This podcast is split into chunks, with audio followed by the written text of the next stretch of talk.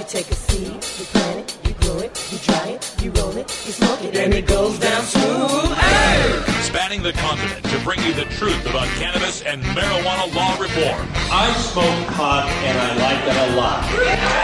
The Russ Belville Show, the voice of the marijuana nation. Now, here's your host, Radical Good day, tokers and tokettes and non-toking lovers of liberty. It is Thursday, November 19th, 2015, and it's got to be 420 somewhere in the world. Welcome to the special early edition of the Russ Belville Show on CannabisRadio.com. Having to come to you early today because, well, the uh, conference is going on and there is historic and incredibly important panel. Actually, it's not a panel, it's a town hall meeting that I've got to be a part of. It's happening at 7 o'clock here. It's uh, Black Lives Matter and the drug reform movement. Where do they intersect? How can they help and, and, and what importance they serve to each other? Uh, it's going to be an amazing panel, an amazing town hall. So we're going to be looking forward to that at seven. I'll of course have the hand recorder with me and get a bunch of highlights for y'all. We'll bring those to you on the show next week. I, there's going to be so many highlights uh, next week from this conference. Uh, so much great information that I've gotten recorded. So we will bring as much of that to you next week as we can. But on tonight's show, all sorts of great stuff to talk about and all sorts of great people to talk to. And most important among them uh, for me today, and I'm just thrilled and honored to be able to do this interview later tonight. Coming up at 6:30 or earlier, if I can get a hold of him and get him here earlier. Chris and Jeff Mizanskey will be joining us here at the desk. Of course, Jeff Mizanskey is the life for pot prisoner who was, uh, I don't know if he's life. I think he's 22 years he was sentenced, but no, I think it was life, and he did 22 years. Well, we'll get it all we'll get it all cleared up. But he was the one in Missouri. Uh, you remember the Free Jeff Mizanskey campaign. So uh, he's here at the conference after having served 22 years in prison for a nonviolent marijuana offense. We'll talk to Jeff. We'll talk to his son, who was just a teenager when Jeff went to prison, about how the war on drugs obviously has uh, negatively affected them and their family, and where they move from now. I mean boy, you could be really bitter uh, after something like that. You could be really angry. Uh, and I think, uh, at least from what I've been able to discern from meeting him briefly, uh, it seems like Jeff's got his head on right as far as wanting to change these laws and wanting to help out in this uh, this reform movement. Uh, it's amazing what we've got going here, folks. this is an all time record. I'm I, maybe for the world. I know for sure for these conferences that I've been doing in the United States of attendees and geographic diversity. We have now topped 1,500 registered attendees at this event. 1,500 people from 71 different countries who've come here to talk about ending the global war on drugs. But there's been so much diversity in the opinions as well. We've we've heard. Uh, well, I'll tell you about some of the panels that I saw and agreed with some of the stuff I saw and disagreed vehemently with some of the stuff I saw. But uh, we'll talk about that. We'll also have people coming up here to the desk that we'll get a chance to talk to uh, and interview uh, as they come by. I'm kind of doing this ad hoc. I don't have a assistant here to be able to gather uh, interviewees up for me. So uh, we'll do the best we can. And I, like I said, I'll give you my impressions of what we've seen and what we've heard today. Uh, in addition, in addition to Jeff Mizanskey, uh, at the opening plenary, we heard from Kemba Smith, and I didn't catch her her the rest of her name. She got married, so she appended a name. But Kemba Smith, I remember from back in the Clinton days. Uh, she was uh, busted up as one of these girlfriends in a crack cocaine conspiracy where she never handled the drugs, used the drugs, sold the drugs, but because she delivered some money to somebody once, she ended up getting sentenced to 22 and a half years. She got out because of clemency for President Clinton. We also heard from Jason Hernandez, who got out uh, from ple- uh, with clemency uh, from President Obama. We're bringing some of those files, some of those sound clips, and uh, my impressions. But first, coming up next, we've got the Cannabis Radio News. Stay tuned. I'm Radical Russ. We're live in Alexandria, Virginia.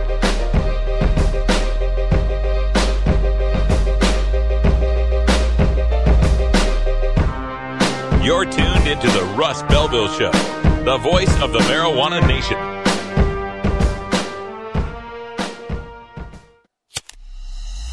The smoke is rising, and the next crop of podcasts devoted to cannabis providers and enthusiasts are ready to be harvested. Welcome to the Cannabis Radio Network, founded by respected rainmakers who have been producing award winning podcasts for over a decade. Industry headlines, business updates, medical reports, marketing, and e commerce education rolled up perfectly for your consumption. Let's grow together. The Cannabis Radio Network. CannabisRadio.com. Your connection to quality cannabis insurance services is spelled K-A-E-R-C-H-E-R. That's Kaercher Insurance. We have worked with ventures like cannabis for over 60 years. We're proud to represent over 50 companies with tailor-made cannabis business plans for owners just like you to ensure your product, your plants, and your pursuits. K-A-E-R-C-H-E-R spells out their full service insurance services ranging from commercial to bonds to personal, from life to health, and more. Contact the team at KaercherInsurance.com and let our experience work for you. That's K-A-E-R-C-H-E-R Insurance.com. Contact Karen and the team at Kaercher Insurance at 1 844 421 3560. That's 844 421 3560.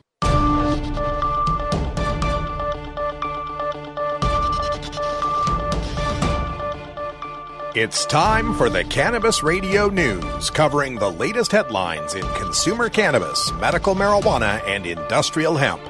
Cannabis Radio News is available exclusively through CannabisRadio.com. Now, your marijuana headlines in 4 minutes and 20 seconds in the Cannabis Radio News. This is your Cannabis Radio News for Thursday, November 19th, 2015. Tribes across the U.S. are finding marijuana is risky business nearly a year after the Justice Department policy indicated they could grow and sell pot under the same guidelines as the states. Federal raids on tribal cannabis operations in California, followed by a South Dakota tribe's move this month to burn its crop, amid fears it could have could next have raised questions over whether there's more to complying with DOJ standards than a department memo suggested last December. The uncertainty blamed partly on thin DOJ guidelines, the fact that marijuana remains an illegal drug under federal laws, and a complex tangle of state, federal, and tribal law enforcement oversight on reservations has led attorneys to urge tribal leaders to weigh the risks involved before moving forward with legalizing and growing pot. At a conference on tribal economic development held in Santa Fe, tribal leaders and attorneys said Wednesday that the raids have shown there may be more red tape for tribes to negotiate when it comes to legalizing cannabis than the states have faced.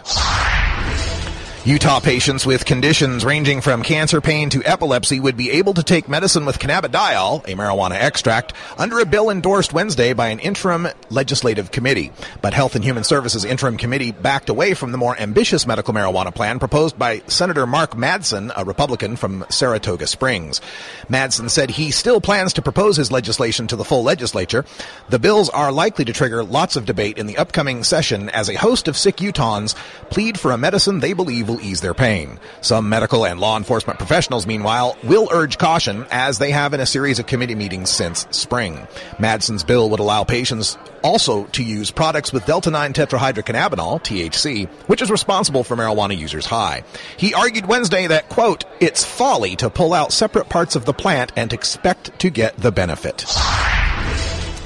It's been a busy month helping customers understand the law when it comes to recreational marijuana use in Oregon. But for Medford Police Department K9 officer Rob Havis, his department lost an officer to forced retirement. Cody, a narcotics dog, was retired early because of his knack for sniffing out marijuana.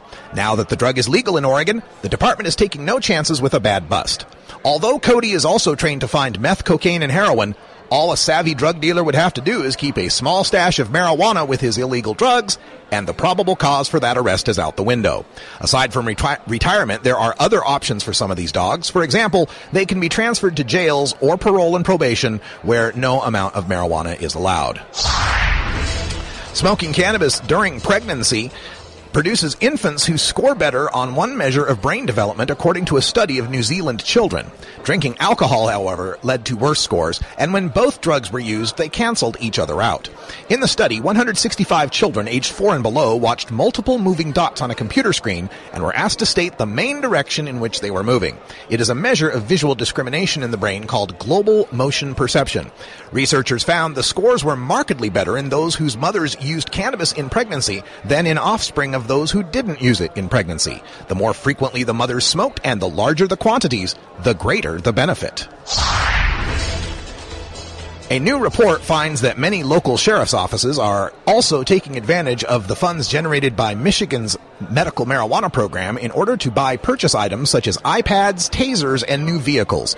According to a report from the Compassion Chronicles, a number of Michigan sheriffs have been using money from the Michigan Medical Marijuana Fund to make questionable purchases. The website points out that when Governor Rick Snyder signed House Bill 5313 last year, the fund, which is supported by money paid in by participating patients and caregivers, was intended to be used by local law enforcement, quote, for the operation and oversight of the Michigan Medical Marijuana Program, operation and oversight grants are for education, communication, and enforcement of the Michigan Medical Marijuana Act. In addition, uh, in Macomb County, where the local sheriff's department received more than $63,000, the report shows that officers did not have the opportunity to attend training, but the department did purchase a 2015 Dodge Durango and a trailer to assist them in investigating participants in a medical marijuana program. Out of the 3 million made available to local sheriffs, only about $167,000 was distributed. This has been your Cannabis Radio News for Thursday, November 19th, 2015. I'm Russ Belville.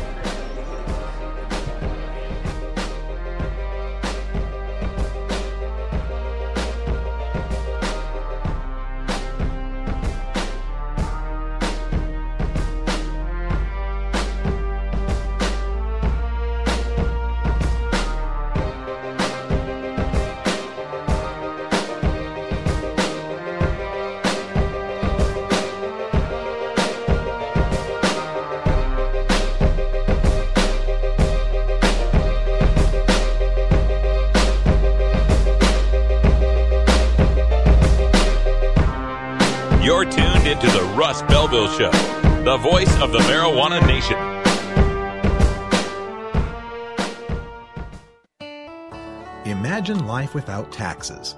Let New Era certified public accountants, neweracpas.com, handle your Cannabis 280E and tax strategy. Get your business prepared with New Era CPA's Cannabis Finance Bootcamp. NewEraCPAs.com. With years of experience in the industry, we are one of the nation's leading accounting firms for growers, dispensaries, and ancillary companies from Washington to California. NewEraCPAs.com.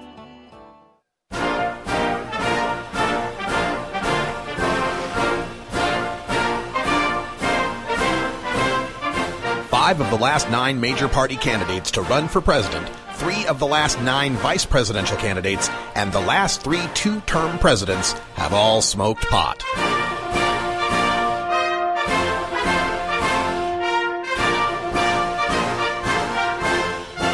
Marijuana, the gateway drug to the White House. This is the Russ Belville Show.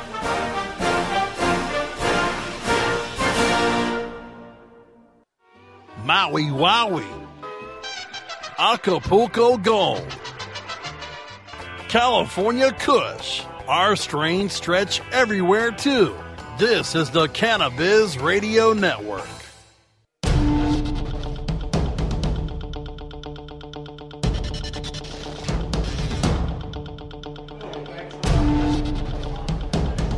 Welcome back, everybody. We are live at the Reform Conference 2015, and joining me here at the desk, uh, it's my pleasure to welcome Responsible Ohio and Chief Executive Officer of Strategy Network. It's Ian James from Ohio. How you doing, Ian? Hey, Russ. I'm good. Thanks for having me. I'm glad to have you here, and I got the chance to be in Columbus on election night. For, I know. for the issue three, which did not turn out I'm as sorry. I hoped. but uh, how how have things been for you since and What's uh, what's happening now? What direction do you take after you know suffering this defeat in Ohio? Well, luckily, you know, I just I just got in here from a memorial service where we had cremated Buddy. Um, so yes, gone gone. Buddy's gone. Well, I think that'll uh, that'll ring yes, on uh, some yeah. ears here. They'll be happy to hear. Yeah, and I mean, look, look, you know, I, I've been doing this for you know thirty some, thirty three some odd years. I'm almost fifty years old, and uh, you know, campaigns and elections come with, with wins and, and losses. Uh, we made some some tactical mistakes here, and I'm you know, I, I think that you have to be big enough to admit those mistakes and move forward. You have to figure out a way forward because it's just too damn important to to you know leave prohibition in place. So you know, self selection, limited markets, uh, bad idea, not going to happen. Buddy dead.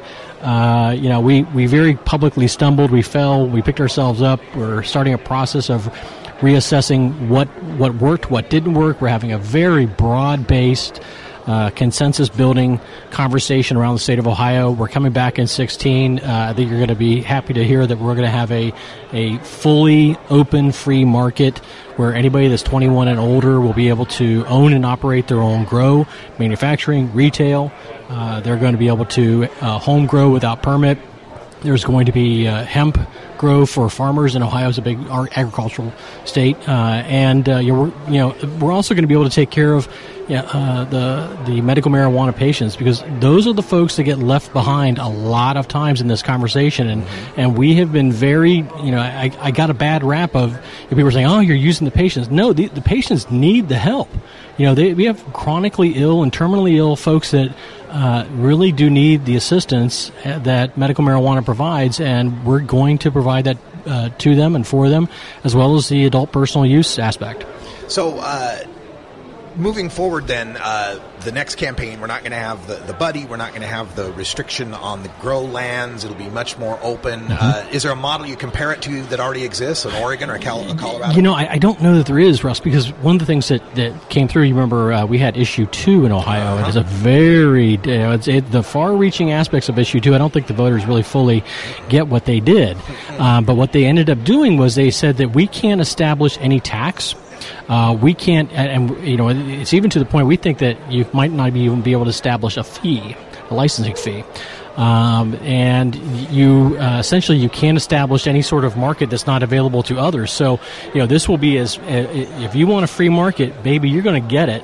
Uh, and uh, I believe that when this comes right down to it, we're going to treat uh, marijuana uh, industry just like any retailer in Ohio. So whatever taxes those retailers pay, sales tax, cat tax, we have a consumer or, a, a some sort of uh, taxation on. Uh, uh, I don't even know what the hell a cat tax is, uh, but income tax, sales tax, you know, property tax, all those taxes that are paid by retailers and other businesses will be paid. And I, I you know, there's a possibility that Ohio will have the lowest uh, tax rate in the country because of issue 2 mm-hmm. Now, does this set up uh, but a, a, political problem in that uh, you know a previous uh, your previous bill uh, we, you know, we tried to sell it with the idea of we'd have more control because right. there's ten you know there's not going to be as many. Right. If there's a bad actor, you can pick them out pretty quick out right. of the crowd. Uh, do you feel that the people of Ohio are ready for something?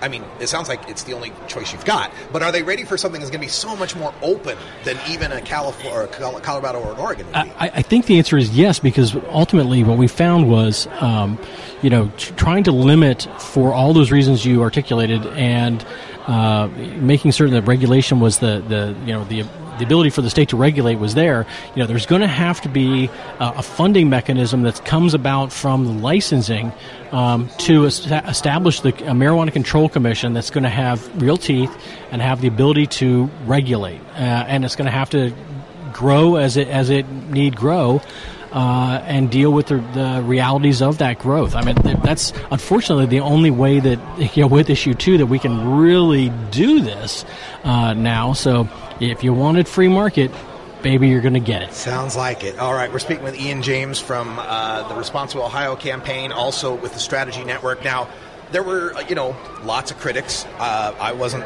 among them. I thought, you know, legalized marijuana is what? It's legal. Right. I'm for it. Yep. I think we can yep. work the details out. But there were a lot. There were there were people in the mar- marijuana reform community that uh, took this as uh, as the money people coming in yeah. that didn't really yep. know a whole lot about the weed world.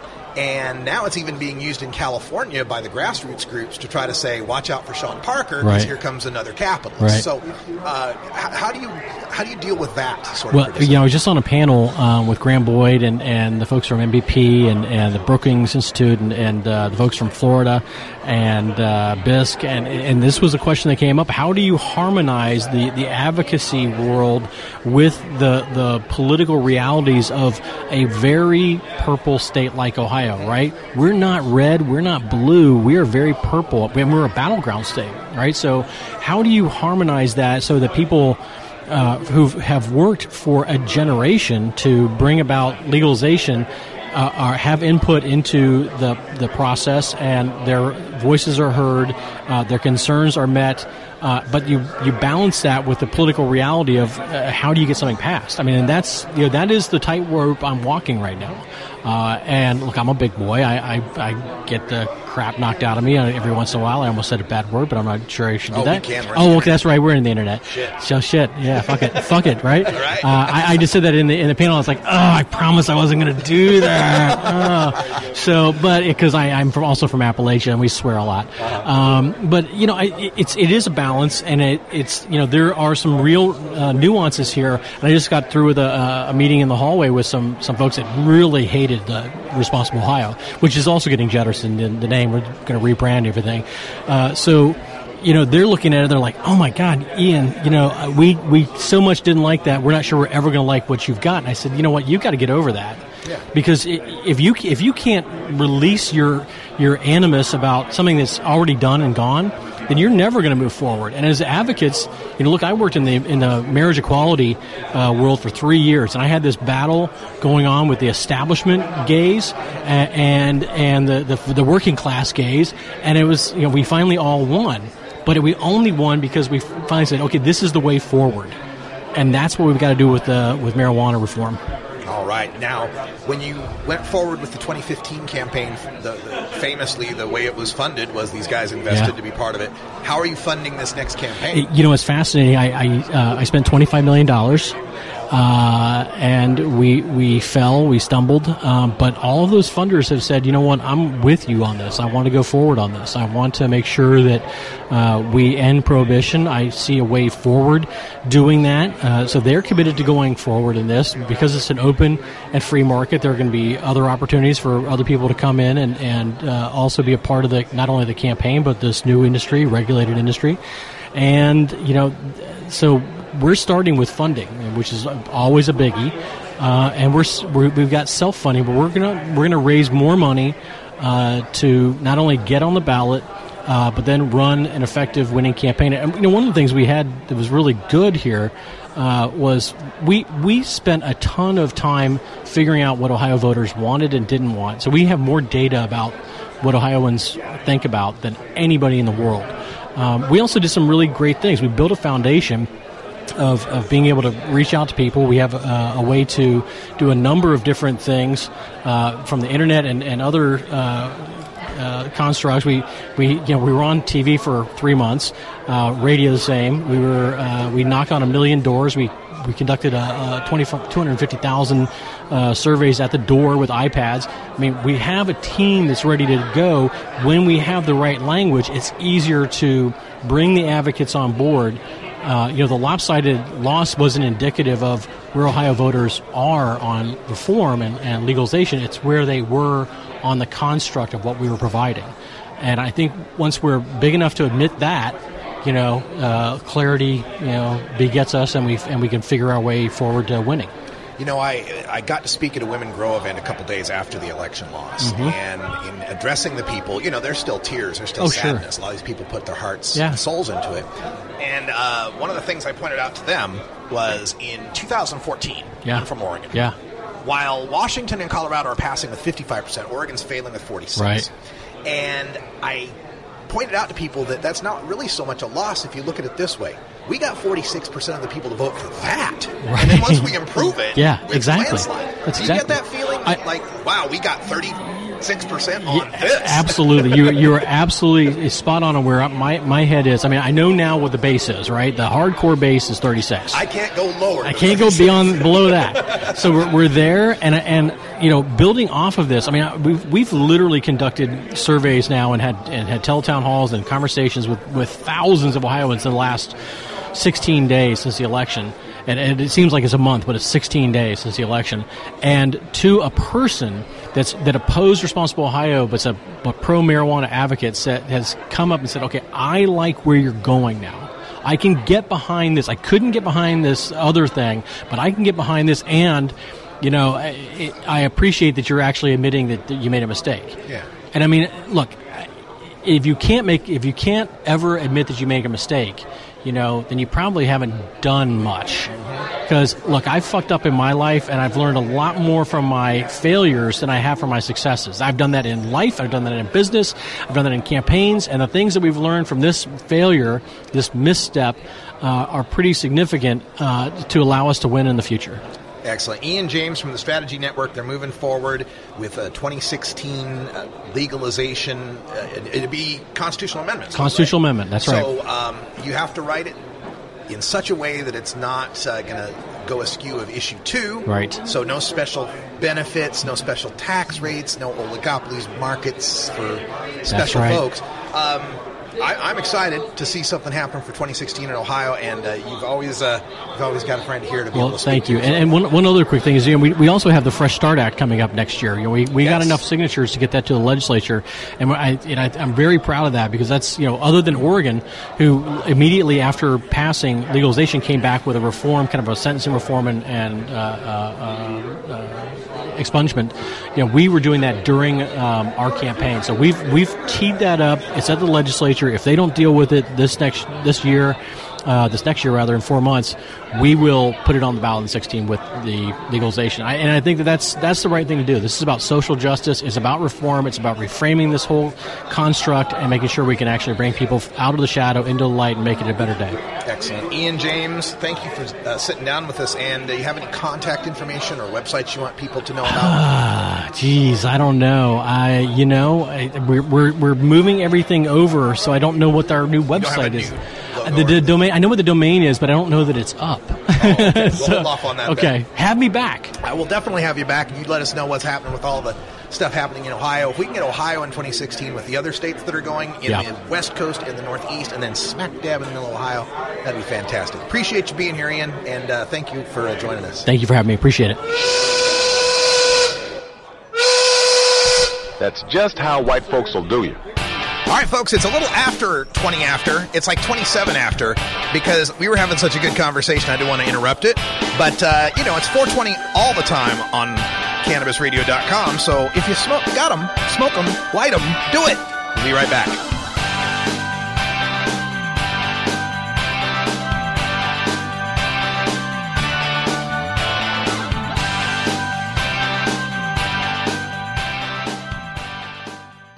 Get.buzz. .buzz is the internet platform that fuels community interest, excitement, and new experiences. .buzz is the premier online destination for internet users seeking the latest news on a variety of topics. .buzz appeals to groups active in blogging, communications, journalism, advertising, and marketing. .buzz offers registrants a stronger alternative to the shrinking namespace of existing top-level domain names, such as .com, .net, and .org. Get your name now at get.buzz. Ganjapreneur.com, your guide to the cannabis business world. Ganjapreneur.com is a comprehensive resource for cannabis professionals and entrepreneurs. Download the Ganjapreneur app on your smartphone or tablet to catch up on cannabis industry news, scroll through our daily job listings, and learn about successful cannabis companies, executives, and investors. Ganjapreneur.com, helping Ganjapreneurs grow. Hurry! Its temperature is shooting past a thousand degrees Fahrenheit. It's burning up. I'm afraid for this little guy, it's just too late. What caused the problem? Only Dr. Dabber can maintain the perfect temperature for a smooth tasting, slower burn. This standard vaporizer lost all of its health benefits, sending it up in smoke. So you're telling me that most vapor pens burn so hot they produce smoke, not vapor? Correct. Keep away from those standard vaporizer pens and turn to Dr. Dabber. Doctor's orders. Less heat, more flavor.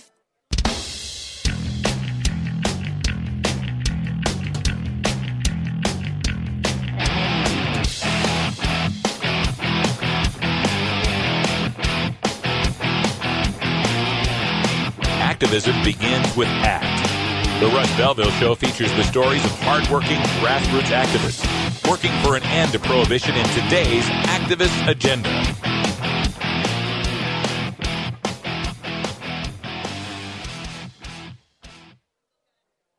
Get.buzz. .buzz is the internet platform that fuels community interest, excitement, and new experiences. .buzz is the premier online destination for internet users seeking the latest news on a variety of topics. .buzz appeals to groups active in blogging, communications, journalism, advertising, and marketing. .buzz offers registrants a stronger alternative to the shrinking namespace of existing top-level domain names, such as .com, .net, and .org. Get your name now at get.buzz. Ganjapreneur.com, your guide to the cannabis business world. Ganjapreneur.com is a comprehensive resource for cannabis professionals and entrepreneurs. Download the Ganjapreneur app on your smartphone or tablet to catch up on cannabis industry news, scroll through our daily job listings, and learn about successful cannabis companies, executives, and investors. Ganjapreneur.com, helping Ganjapreneurs grow.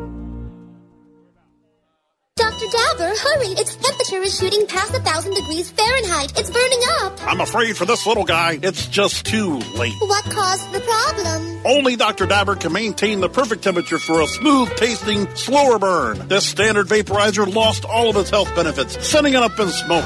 So you're telling me that most vapor pens burn so hot they produce smoke, not vapor? Correct. Keep away from those standard vaporizer pens and turn to Dr. Dabber. Doctor's orders. Less heat, more flavor.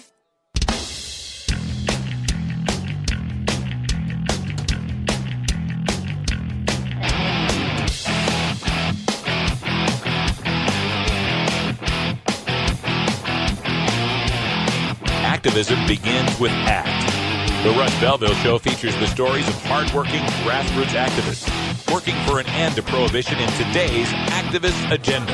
Welcome back, everybody. We are live at Reform Conference 2015 here in Alexandria, Virginia, and joining us at the desk is a previous guest on the show from our Reformers Reader segment, the author of Cornbread Mafia. We got Jim Higdon in the house. How you doing, Jim?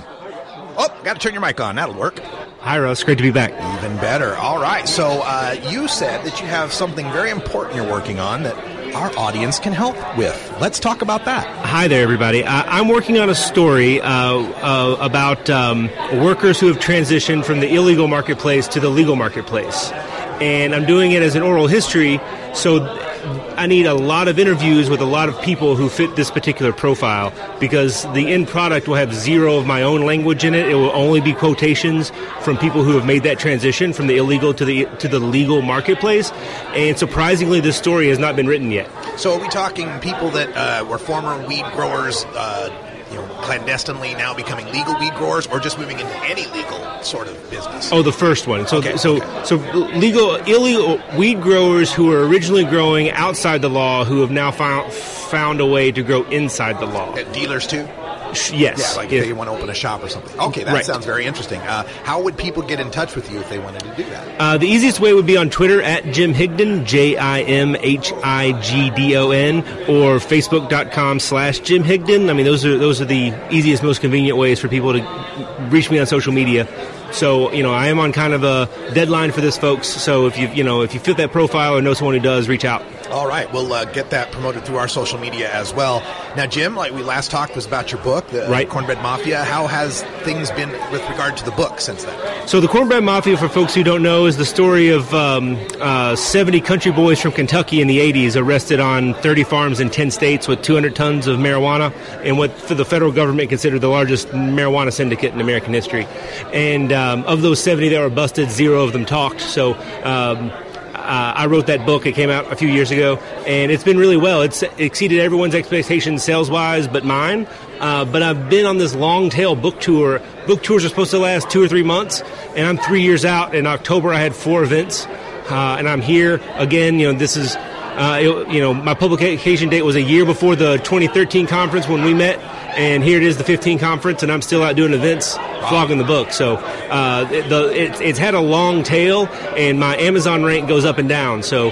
Um, you know, uh, you can you can check out uh, Cornbread Mafia on Amazon and download it in Kindle or or uh, whatever you like. What about the subjects of the book? How have their lives been, or have you followed them since? Uh, well, Johnny Boone, the guy on the cover of my book, remains a federal fugitive, so there's that. Uh, he was busted in May of 2008 with 2,000 seedlings in flower pots, Okay. and that was going to be his third federal strike and a life in prison. So instead of surrendering to a death sentence, he went on the run, played Catch Me If You Can, and they haven't caught him yet.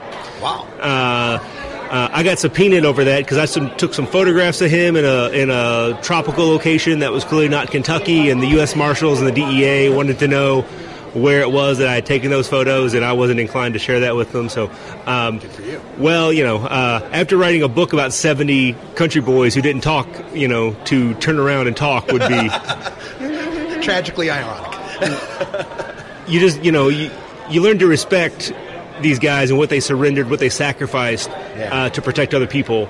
And once you realize what people have sacrificed by keeping quiet, it's really easy to do the right thing. Yeah, well, that story exemplifies a hat that uh, an attorney friend of mine named John Lucy wears. He's from North Carolina, and he, his hat says, Nobody talks, everybody walks. I think that's exactly the story. We're, talking with Jim Higdon here, uh, the author of Cornbread Mafia, also uh, working on a project to do uh, oral histories uh, in, as a new book for people that were in the illegal marijuana market who are moving, who've moved into the legal marijuana market: Colorado, Oregon, Alaska, uh, and uh, Washington. So if you're interested in that, uh, hit him up on Twitter at Jim Higdon, uh, H I G D O N, and get involved in that. You can be a part of that new book. A lot easier to write a book when everybody it's everybody else's words, right?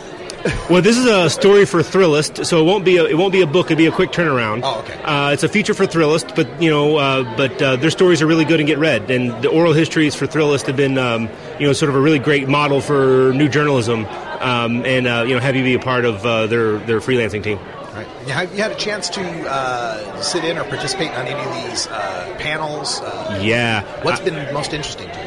The uh, the one that really knocked me on my on my rear end was this faith and uh, drug war panel that uh, Sharon and I went to. All these uh, um, uh, black ministers and um, uh, a Jewish rabbi and one Calvinist minister. Uh, there, there were no Catholics, which was surprising.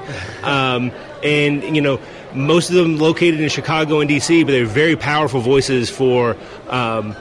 Unwinding the systemic racism of the drug war, um, you know, as as a system, as a as a as a you know a, uh, as an unclean um, product of institutionalized racism.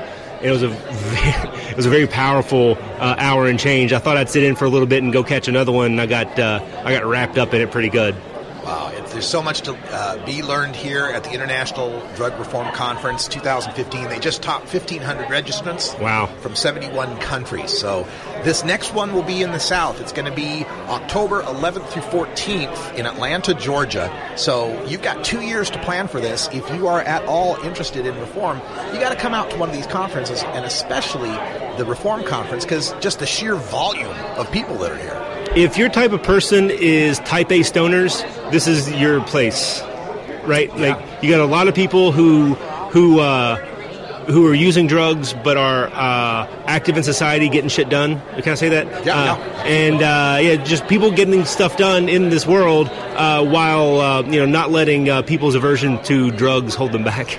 You know, we've seen uh, one of the, I think it's the European group that's here, Transform, that has the T-shirt that says "Nice people do drugs." Yeah. Uh, nice people take drugs. That's right. I, I wanted to say nice people consume drugs. Nice people take drugs. That, Well- that sounds like someone swiping my stash. Right, but consume might, might not fit on a T-shirt. That might not fit. Yeah, Jim, uh, this is so awesome to see you here. And before we go, is there anything else you wanted to bring up? Or No, I think it's great. It's good to see you. I, you know, as soon as I uh, came in, I was wondering, you know, back, you know, remembering back to the 2013 conference in Denver, and I was like, wonder when uh, we're gonna get the old gang back together. And then turned around and I saw, like, you know, instantly like a half a dozen people that I, that, that I recognized from 13, and it's just sort of uh, like, uh, you know, getting the band back together. So it's been it's been uh, it's been great to be here. It is great to be here. All right, we're to take a break, and when we come back, we'll have more from Reform Conference 2015 live in Alexandria, Virginia. Don't touch that dial. We're right back to Radical Russ in just a few minutes. Hey, does anybody really have a dial anymore? You're listening to the Russ Belville Show.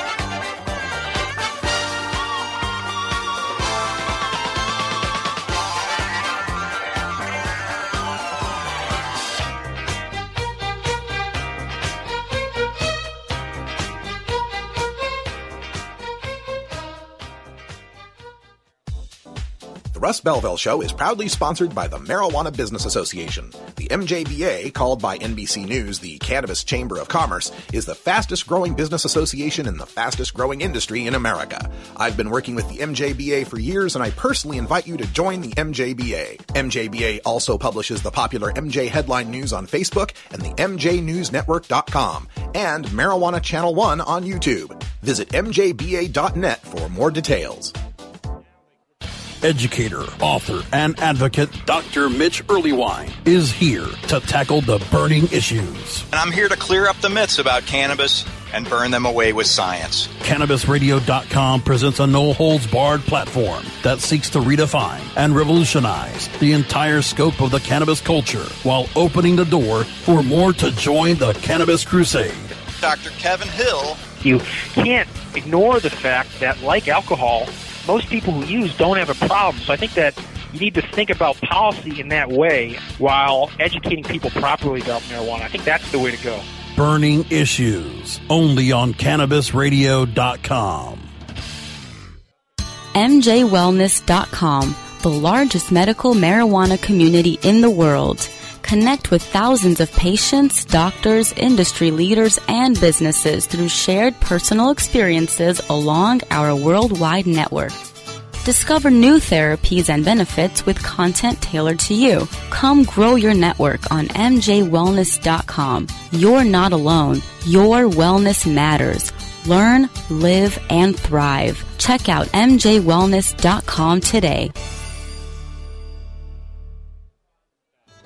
The Fingerboard extension has fretted instruments to enhance your creativity. It has new and used guitars and banjos from beginning to high class. The Fingerboard extension has National Resophonic, Huss and Dalton, Larrabee, Heritage and Recording King guitars, and Mike Ramsey, Wildwood, Gold Tone, and Recording King banjos. The Fingerboard extension also has drum stuff, used gear, and parts. Stop by the Fingerboard extension downtown Corvallis, Oregon at 120 Northwest 2nd, or check out the inventory on the web at fingerboardextension.com and reverb.com.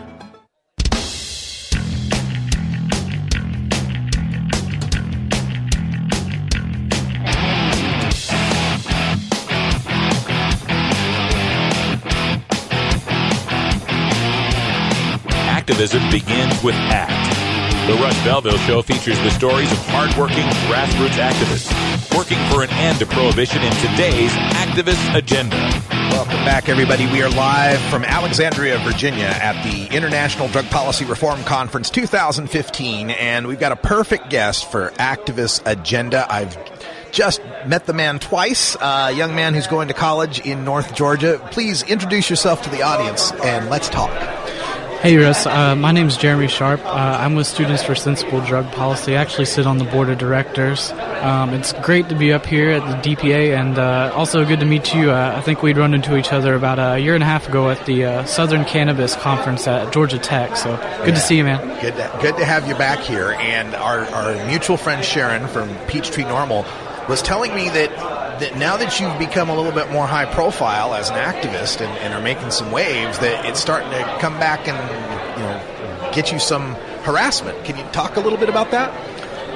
Uh, to be honest with you, Russ, I, I've I started SSDP about two years ago, and uh, from the get go in Georgia, I received harassment from police, uh, undercover narcotics agents, uh, mostly local local jokers, I guess you could say. Yeah.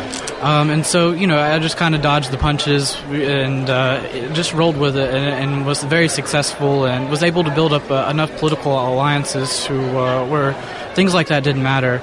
Uh, and the biggest reason that no one was really messing with me uh, is we had worked on the medical amnesty law. And uh, I mean, to date, we've saved almost uh, 400 lives with uh, just naloxone access with it. Um, and so, you know, I mean, it's, it's really hard to come at somebody like that, you know, when you're doing that well. Um, and so this semester, uh, our SSDP chapters in Georgia have been working on Good Sam for two years. And uh, a lot of people were really excited to move the agenda towards marijuana reform. Uh, I myself included. Uh, everybody was just super energized. And so, you know, we, we decided that this semester was going to be it. And uh, we've been making moves. Um, and finally, on uh, the Gainesville campus, we have four campuses, and the Dahlonega campus, both days we did a, uh, a meeting uh, where we had Sharon, um, and she came and spoke about all the racial disparities, the, the harms of mar- marijuana prohibition. I mean, you, you know the, the, the, the rhetoric. Um, so, at the first place, we got over 170 letters sent. So huge, huge deal. That's people writing their congressmen, their local senators, signing things, uh, signing petitions, all that stuff. And um, so our second place was the first uh, time we did it at Dahlonega that day. It was the first time I've been off that campus. Um, and uh, just from the get go, we were getting our, our posters torn down. Um, you know, we tried to keep it kosher, um, but I passed out 40 posters. Went back the day of the event, all of my posters had gotten torn down. Uh, we got to the event, it was what, about 6 o'clock.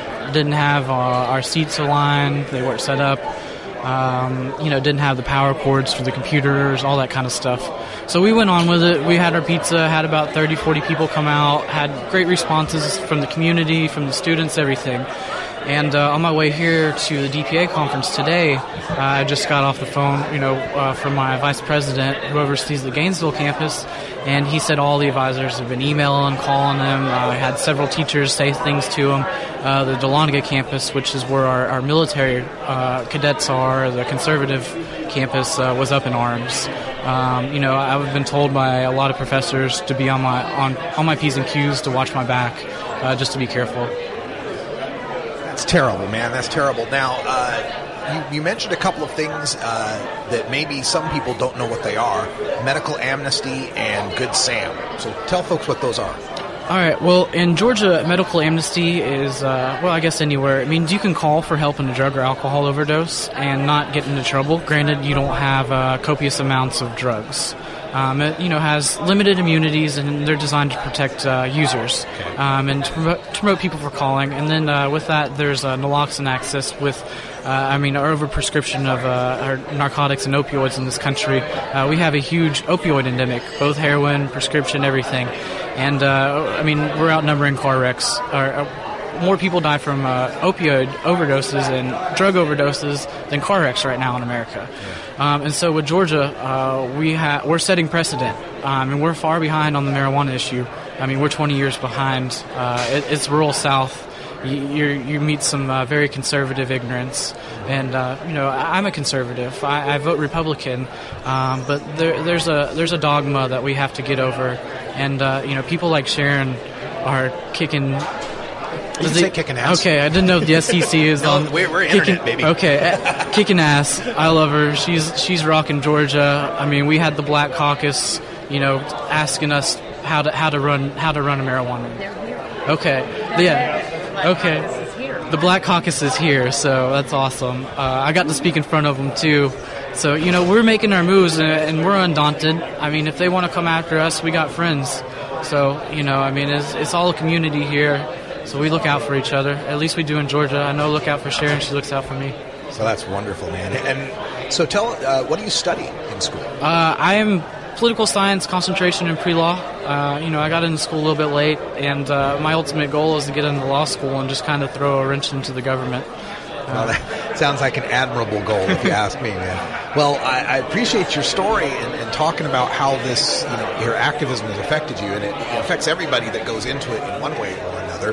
Uh, after college, and, and, and older and, working on this, how long do you think it's going to take in Georgia, from your perspective, looking at it as a young man? Uh, we I doubt we'll have a functioning medical program within five years. We definitely need to get the contemporary governor Deal out of office. Uh, he's made some progress in criminal justice reform, but he's remained obstinate in terms of marijuana.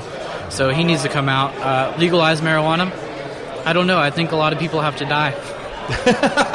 Wait, we're not advocating that anybody take that up. It's sorry. just, you know, eventually. Yeah, sorry. they're going to pass so, away. yeah, no, no inference like that. I, yeah, FBI might be sorry, listening. Sorry. but uh, no, we don't expect baby that. boomers, baby boomers. That's right. Sorry. Do you have any uh, contact information or website information you want to give out? Um, you know, if you guys ever want to help SSDP out, you know, we're getting people out to these conferences. We're making waves in seven countries and 276 campuses. So go there, donate, donate to uh, Atlanta Harm Reduction. You'll save a life. Forty dollars is saving a life right now with naloxone. Uh, it's kind of funny. Uh, we're all private. No, nobody helps us, but uh, we help each other, I guess. That's cool. Well, thank you for being here on the show, uh, volunteering your story, and good luck with everything you're working on. Thank you, Russ. All right, we're going to take another break, and when we come back, we're going to have some anti drug public service announcement of the day, just so we can say we're all fair and balanced here. Uh, I think we're going to hear from Pee Wee Herman, so stay tuned for that. And then after that, I've got some recording from the opening plenary session of Kemba Smith and uh, uh, Jason Hernandez, two prisoners who were granted clemency in the drug war. You're listening to the Russ Belville Show Special Edition live from Alexandria, Virginia at Reform Conference 2015.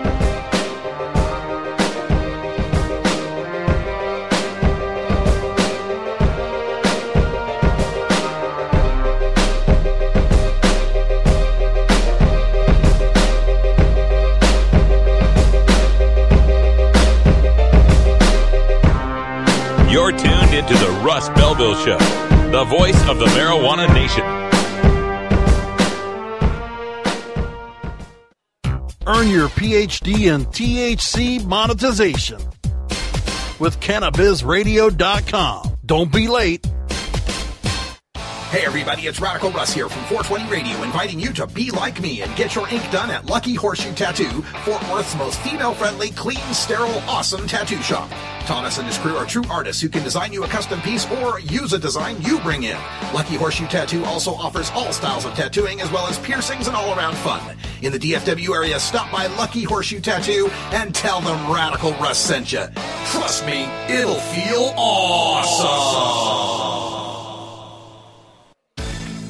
At Herbie's Cannabis Seeds, we pride ourselves on bringing you the best quality seeds from the world's most respected cannabis seed producers, all at the lowest online prices. You can find Herbie's seeds at herbiesheadshop.com. All cannabis seeds are sold as souvenirs and as a means of preserving cannabis genetics. Herbie Seeds in no way intends to condone, promote, or incite the use of illegal or controlled substances. We strongly urge all prospective customers to check their national laws prior to placing an order. Herbie's Seeds at herbiesheadshop.com. Proud sponsors of the Russ Belville Show and 420 Radio.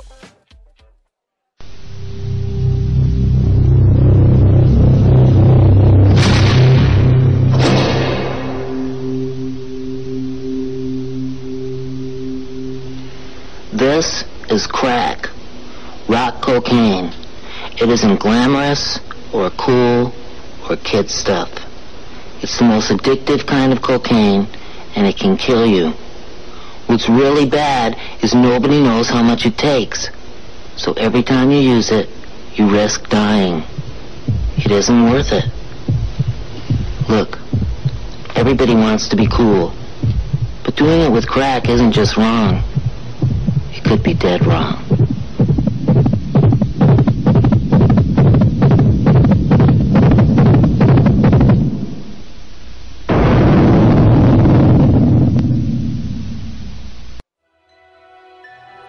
This has been the anti drug public service announcement of the day. To cure this sort of reefer madness, listen to The Russ Belville Show every weekday on 420radio.org.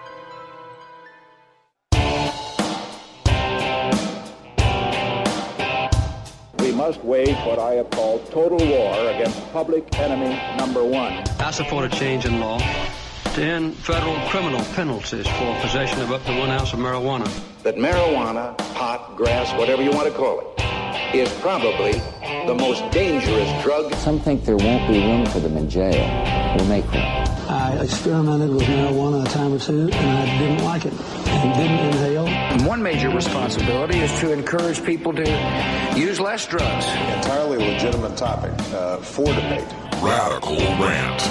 Welcome back, everybody. Radical Russ here. We are live in Alexandria, Virginia at the 2015 International Drug Reform Conference. It's put on by the Drug Policy Alliance in conjunction with many, many sponsors. And we began the day with an incredible opening plenary session that featured speeches uh, from a great variety. We heard from three U.S., uh, well, uh, Congress, two congressmen and a representative, a senator, I should say. Uh, senator Cory Booker opened up the event with uh, a pre-taped, uh, pre-taped speech or address that he gave, followed by uh, Representative Earl Blumenauer, my congressman, who spoke live on stage, and he was followed by Representative Hakeem Nicks from uh, Brooklyn. So we had three different federal representatives that were uh, speaking to us. That was unprecedented, I think, in a uh, drug reform event. I also think uh, Congressman uh, Dana Rohrabacher is somewhere around, so we may even hear from him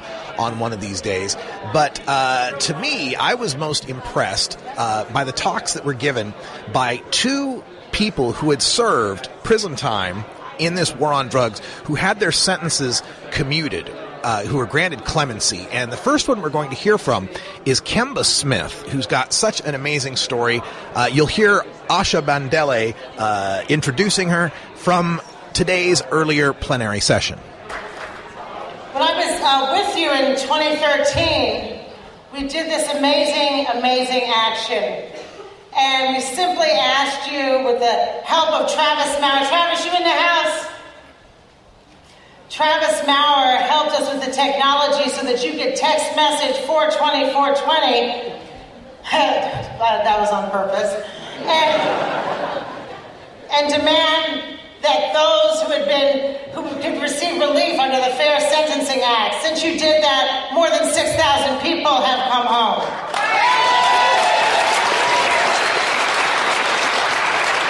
We're going to think about that and revisit that today, but before we do, there's somebody I want to bring up and have speak to you. Because we say 6,000 people and that's a number, but for every number there's a name.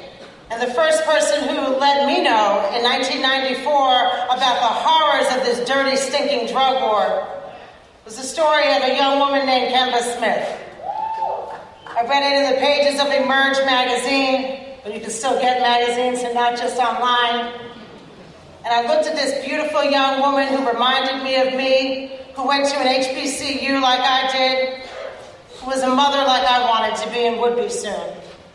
And I looked what they had done to her in sentencing her to 24 and a half years in prison, and it horrified me. And I knew that as part of my work as a prison reform activist, I also had to dismantle the drug war.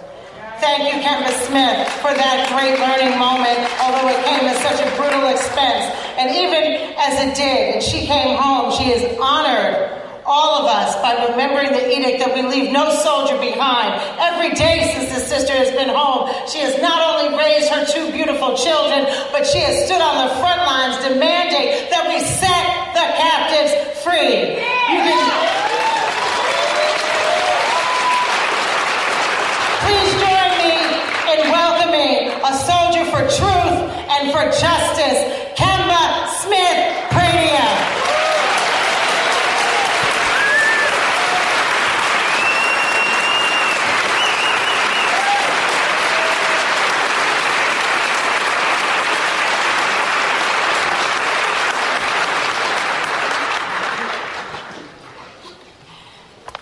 So I'm a public speaker, and I think they were worried about me going over my time because but in the spirit of Harriet Tubman, in the spirit of Say Her Name, my name is Kemba Smith Pradia. Today, I'm a wife and a mother with a 20 year old son and a 5 year old daughter.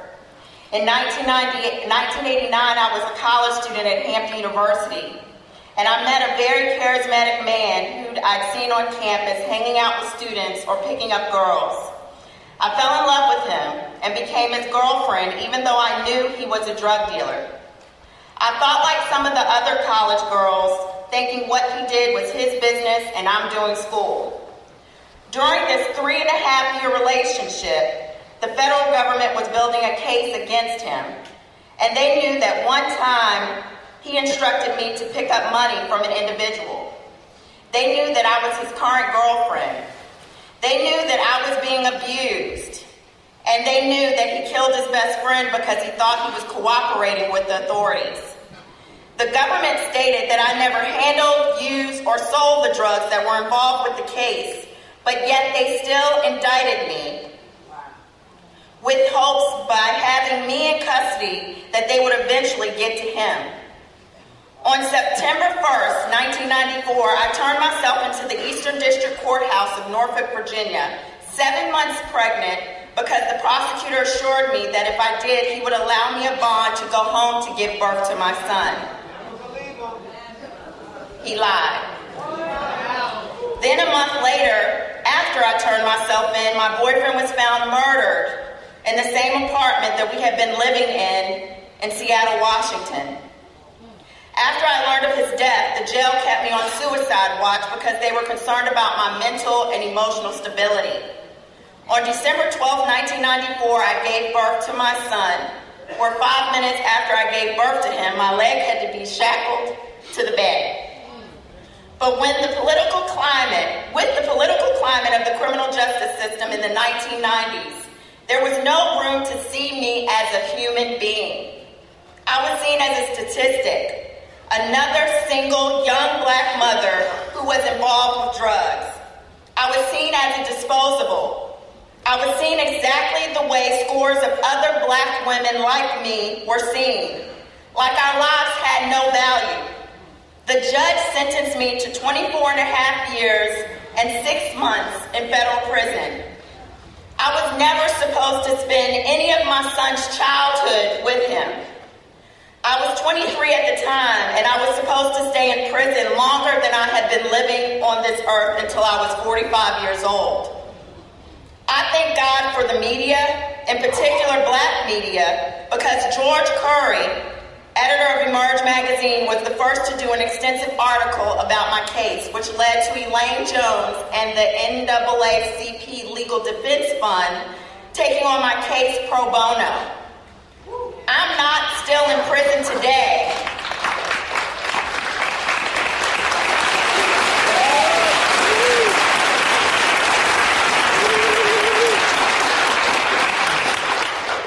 I'm not still in prison today because I had parents and a family who deeply dedicated and sacrificed a great deal to support me. Because of people like Julie from FAMM, because of Ethan Nadelmann, because of Deborah Small, because of Congressman Bobby Scott and Maxine Waters, because of people like many of you gathered in this room today. Their and your activism made national magazines and television shows take notice, such as the Washington Post, the New York Times, Glamour Magazine, Nightline, BET, The View, just to name a few. And on December 22nd, after serving six and a half years, I was granted clemency by former President Bill Clinton.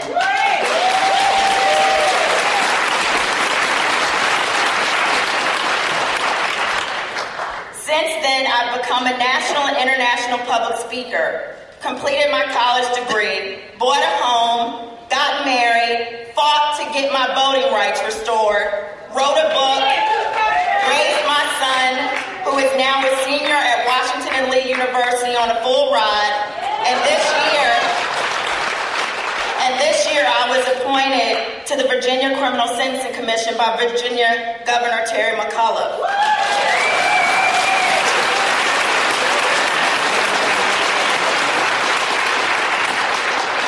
Thank you, but understand that's not what I've come to share today. Even through my successes, my heart still aches because I have a sense of survivor's guilt. Organizations didn't come together and devote resources just to free me. It was done in hopes that my case would set a precedent for others, for thousands of women just like me. No group was more incarcerated than black and brown women in the 1990s. And yet, no group has benefited less from the work we've done together to dismantle the disparities in sentencing and race-based outcomes.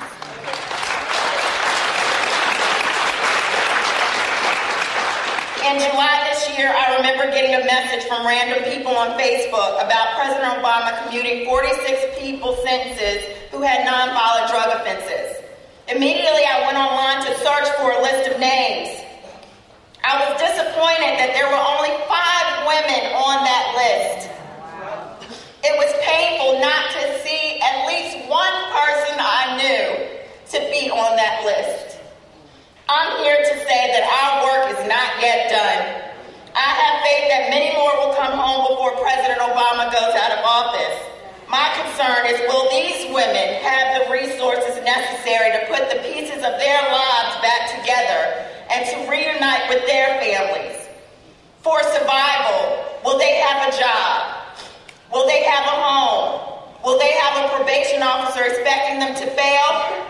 Or will they have a compassionate probation officer who will understand their hurt, their desire to want to do better and succeed, even through, even though they may get doors shut in their face, or have a child who was abused during their incarceration, or have never been in a healthy romantic relationship in their lives, or they've got no real drug treatment in prison and they relapsed. Will their needs be met? Because you can't expect women to have been incarcerated for over 10, 20 years and have everything just fall in place. These are real issues that need to be addressed. I'm here to be a voice for the many that deserve their freedom. I've come to say that I'm not meant to be here. I was not meant to be here. My release date was in 2016. But here I am because of you. Next time, next time we stand together, then so should Michelle West, Danielle Metz, Ramona Brant, Alice Johnson, Teresa Griffin, Sharanda Jones, Minnie Thomas, Patricia Clark, Carol Richardson. And these are just black women I know, that I just know, who have a life sentence. Most, if not all of them, have been incarcerated for over 20 years, and there are tens and thousands of other women who may not have a life sentence, but they have children and families and histories of abuse who pose no threat to society and whose lives matter, and they should be with us too. amazing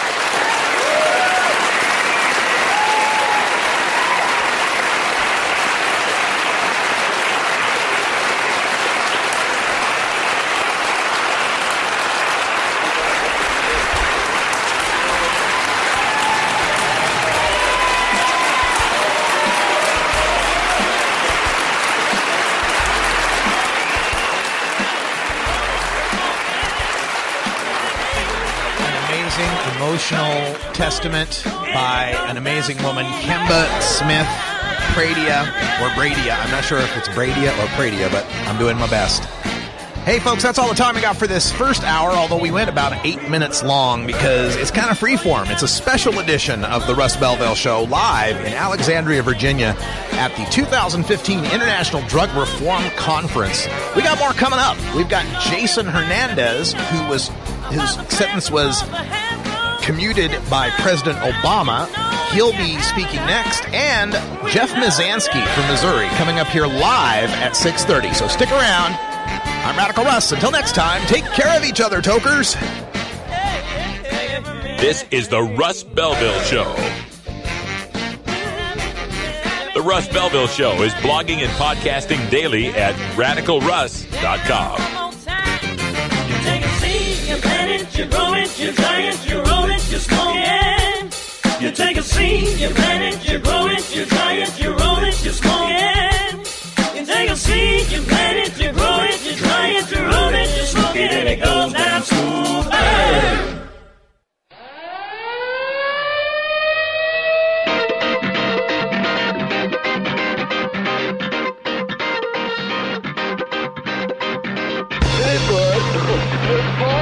It's time for Toker Talk Radio, the voice of the marijuana nation. What are you people?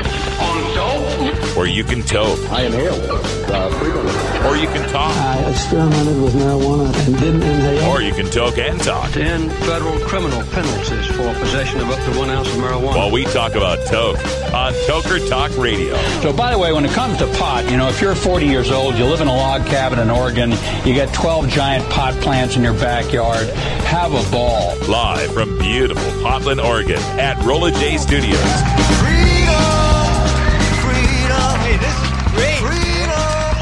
Just like cannabis. Plus your calls live at 971 533 7111. They're walking on their pants with their cap on backwards, listening to the Enema Man and Snoopy Snoopy Poop Dog.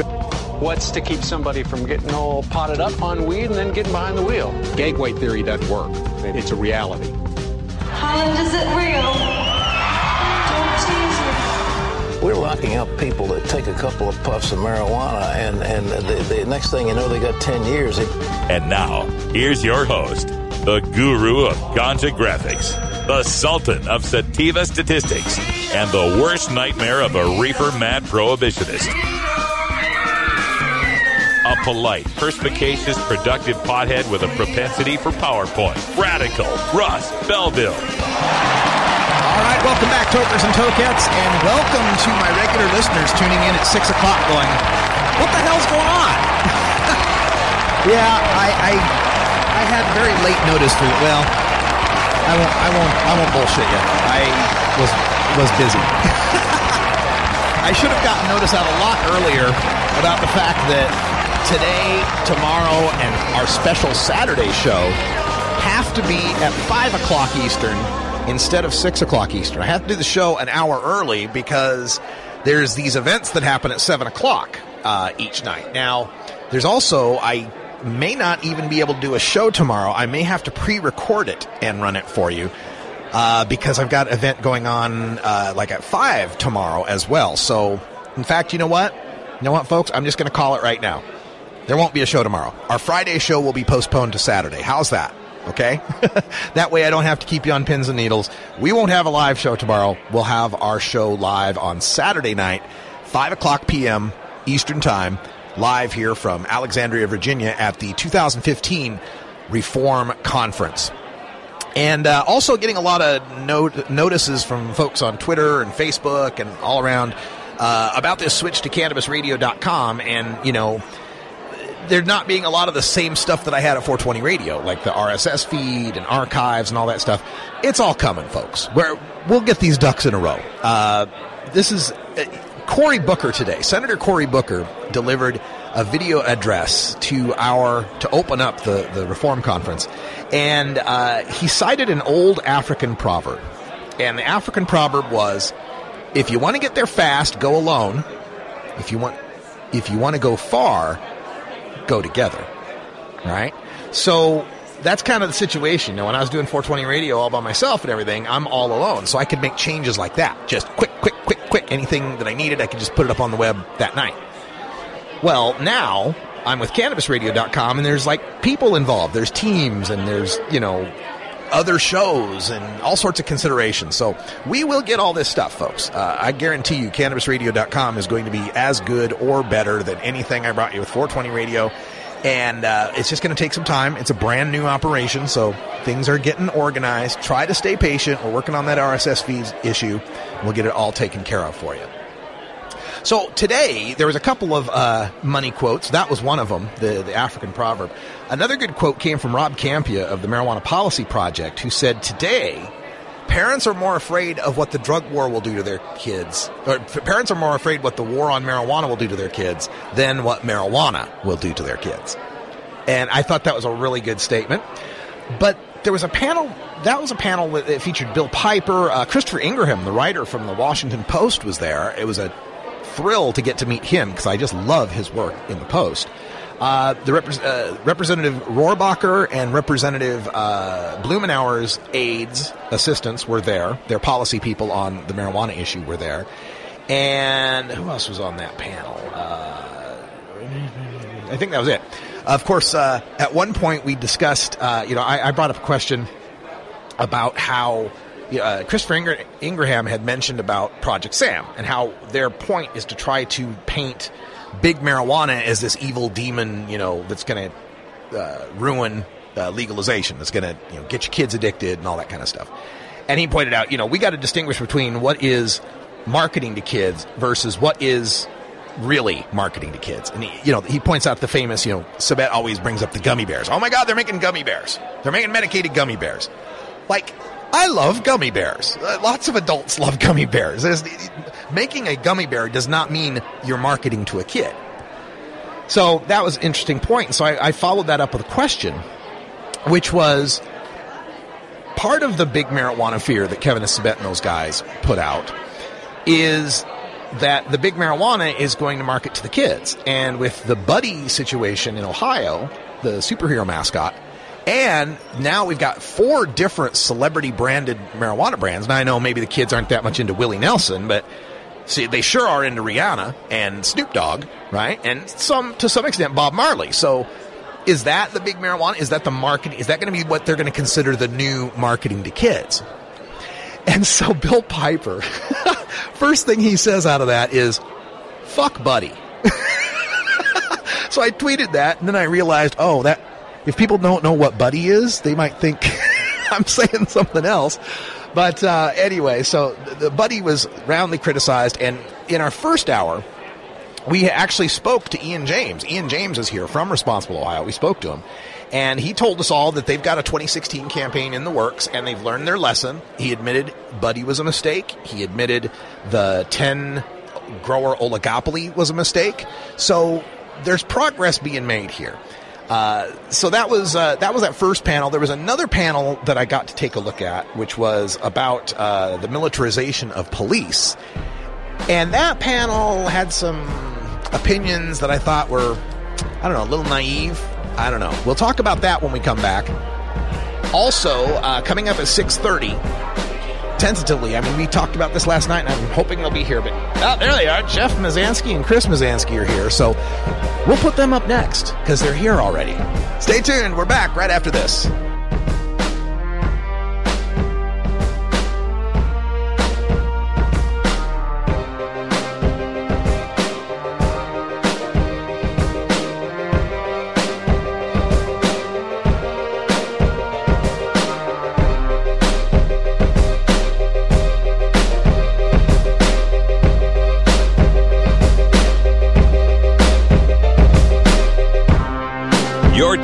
Into the Russ Belville Show, the voice of the marijuana nation.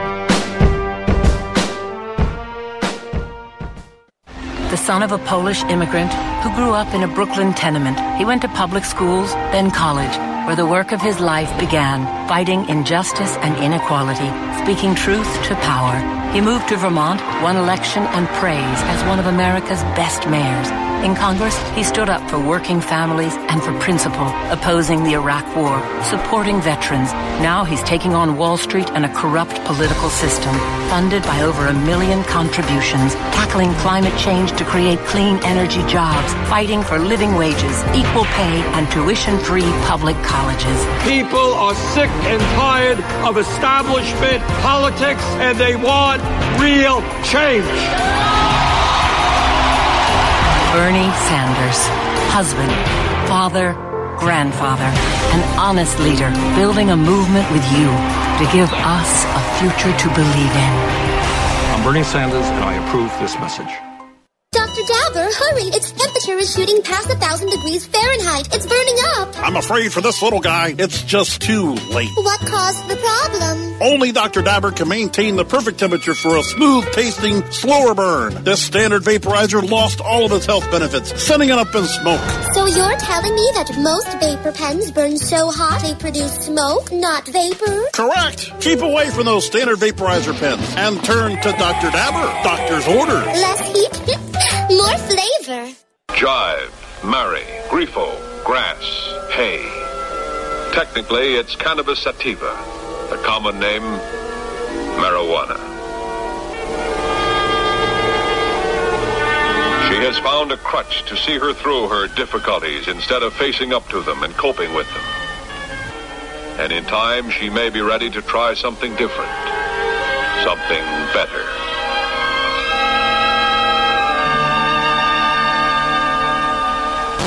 Gateway theory doesn't work. It's a reality.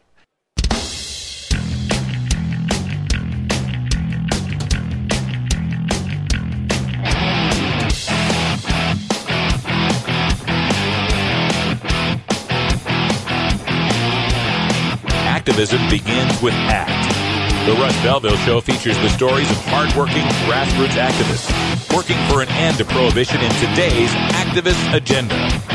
Welcome back, everybody. Radical Russ here. We are live at the 2015 International Drug Reform Conference in Alexandria, Virginia. And joining us at the desk is a man I'm really, really glad to see here. It's Jeff Mizanskey from Missouri. Jeff, welcome to the show. Well, thank you. I'm sure glad to be here. Yeah, let's pull, pull that mic up close to you. How's that? There we go. So, uh, if folks, if you don't know Jeff Mizanskey's story, uh, he gained prominence in the Free Jeff Mizanskey movement that uh, went down in Missouri, gaining a lot of media attention for his imprisonment. So, uh, Jeff, can you give people kind of like the thumbnail sketch of, of how you ended up in prison and, and what the fight was to get you out?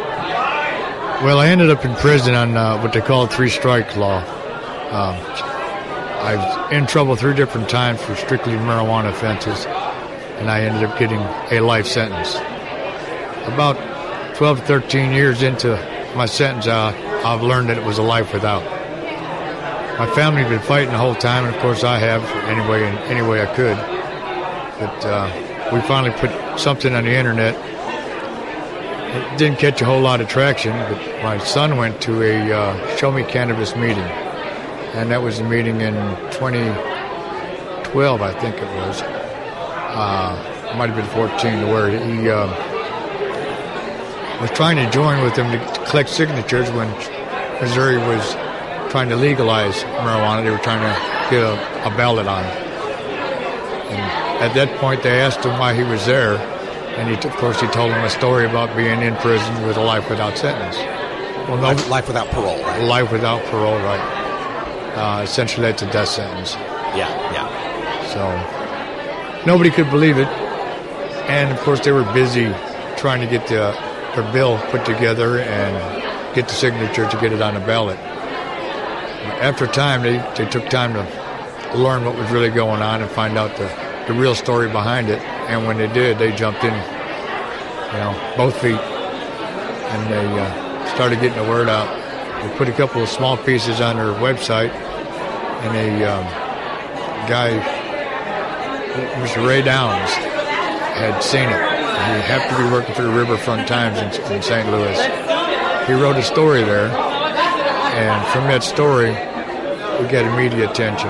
My son said he started getting calls from people that very day it came out.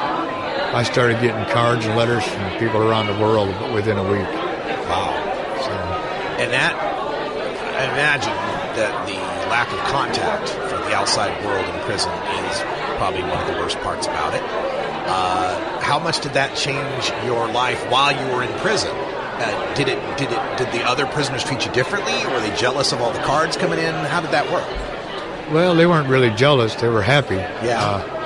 Because uh, I'd made a lot of friends, got to know a lot of people there, and they were happy to see I was finally getting some attention brought to my case because none of them could believe that I was in there for marijuana. Right. I'm sure there's people in there that you're seeing come and go for some pretty heinous crimes.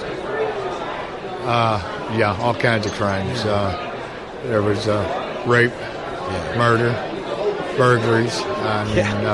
uh, you name it. And I've seen all of them come and go. Yeah. And in some cases, come and go four or five times. Yeah. So we're speaking with Jeff Mizanskey, uh, a drug war prisoner who was freed after 22 years thanks to a concerted media effort and activism push, the Free Jeff Mizanskey campaign in Missouri. And uh, now you're out and you're here. You're here at the Reform Conference. Is this now your life's work to try to end these drug laws?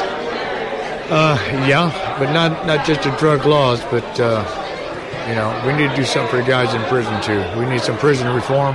Yeah. We need help.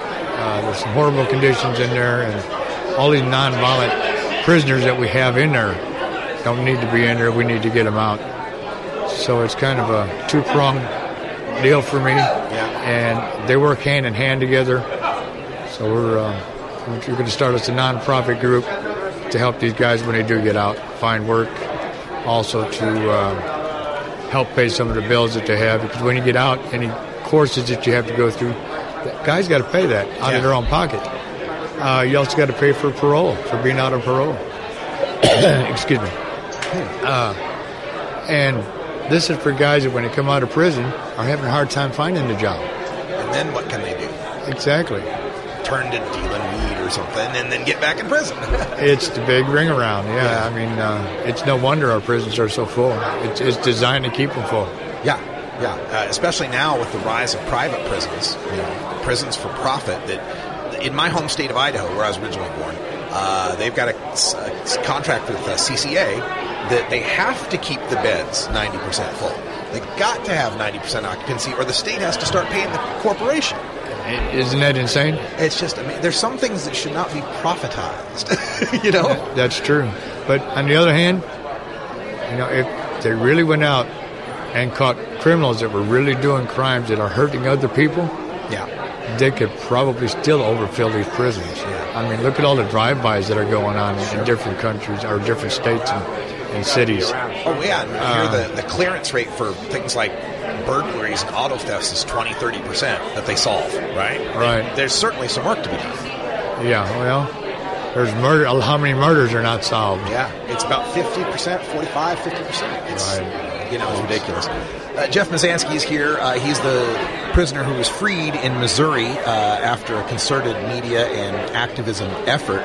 And uh, so you've been here for the first day at the conference. Uh, you sat in the plenary and attend some of the sessions. Yes, we have. What did you? Where did you go, and what did you think? What, what new things did you pick up?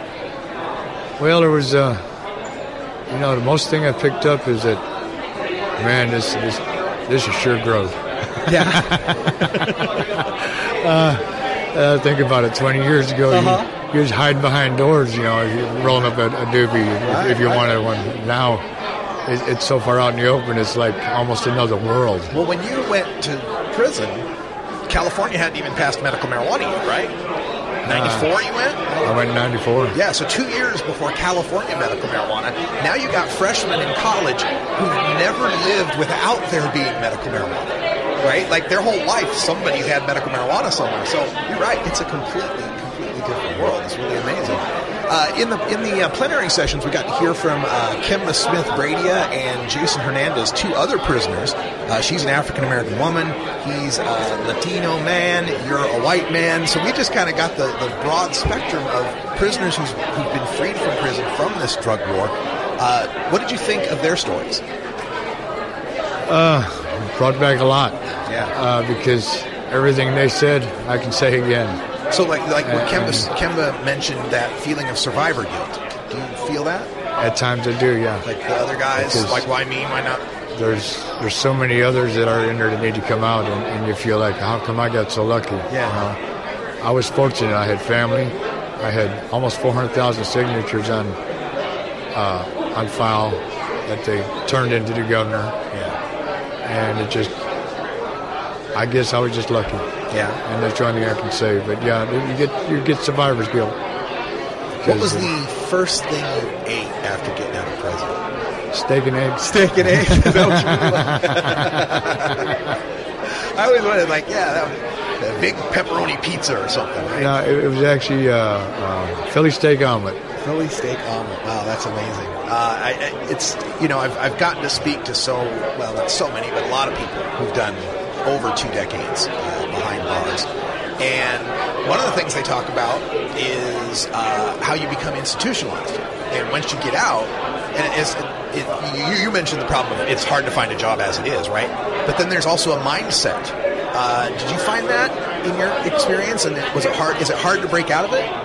Um, yeah, it's, it's definitely a mindset because you're always set up to for self protection and following the rules that they have there. So about the first week, it was kind of strange. Yeah. You didn't have somebody come by with a flashlight waking you up every hour to see if you're still alive, you know.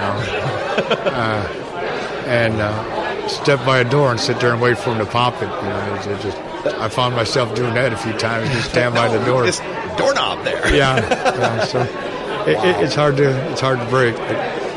Uh, fortunately, I get a lot of family around, and they kept reminding me where I was, and, and uh, that helped me out tremendously. Yeah, that's just that's just amazing. And uh, so now working uh, to try to you know, change these drug laws and to try to help the, the rest of our prisoners go free. What is the uh, prognosis in Missouri? Are there bills in Missouri? Is there a concerted effort? The, does the government? I mean, like, what's your governor Nixon, right? Right. Is this even on their radar? Uh, he's, from what I understand, he's definitely against recreational. Yeah.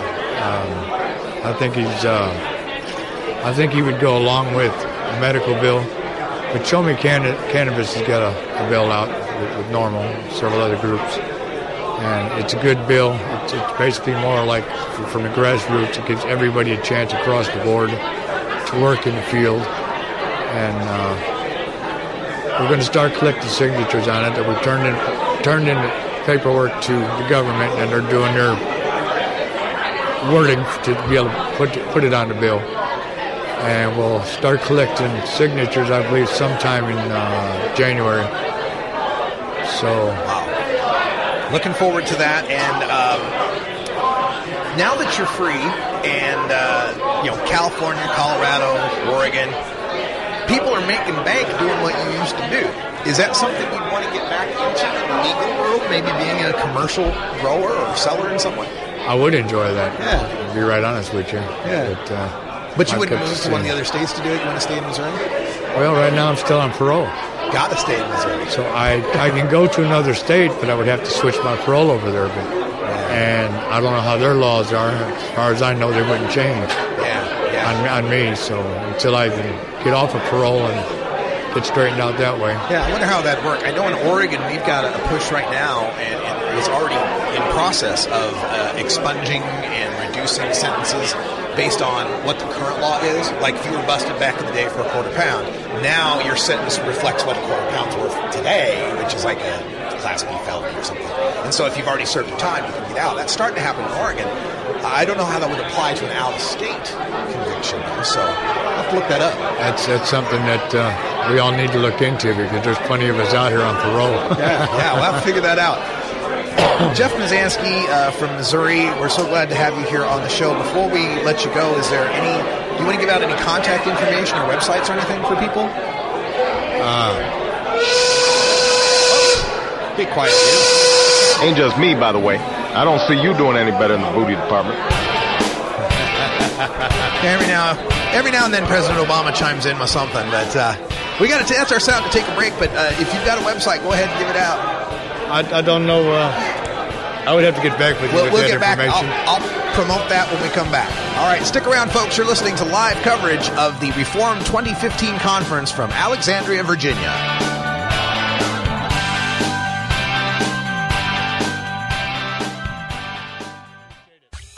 Being green is good. Growing green is good. Making green is great. CannabisRadio.com. Imagine life without taxes. Let New Era certified public accountants, NewEraCPAs.com, handle your Cannabis Business 280E and tax strategy. Get your business prepared with New Era CPA's Cannabis Finance Bootcamp. NewEraCPAs.com, with years of experience in the industry, we are one of the nation's leading accounting firms for growers, dispensaries, and ancillary companies from Washington to California. NewEraCPAs.com. Great websites today need expert web design and development and need to be e-commerce ready and mobile friendly. But building a marketable and profitable website can be an uphill climb. Ready to make your new website or replace your existing website? Think Orange as the new way to get in the black. Orange Hill Development works with Fortune 500 companies and offer the same top quality development service at a fraction of what other providers charge. Brands like Absolut, Carlsberg, and Nestle trust Orange Hill Development. Find out why you should trust your website with Orange Hill. Contact Orange Hill for a consultation today at orangehilldevelopment.com.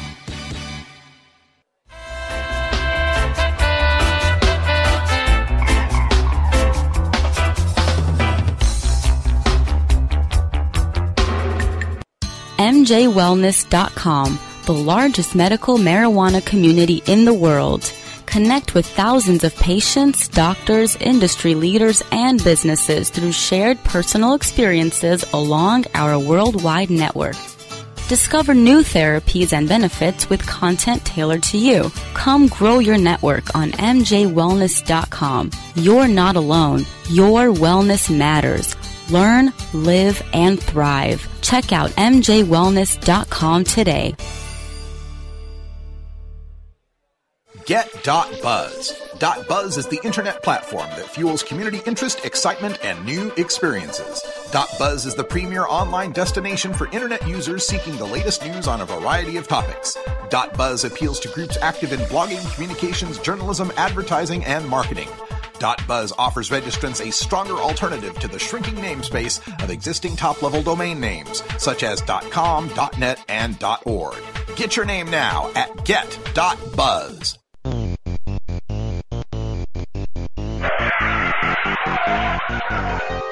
What's to keep somebody from getting all potted up on weed and then getting behind the wheel? The Russ Belville Show reminds you to never smoke and drive impaired. Hang out for a while. Share.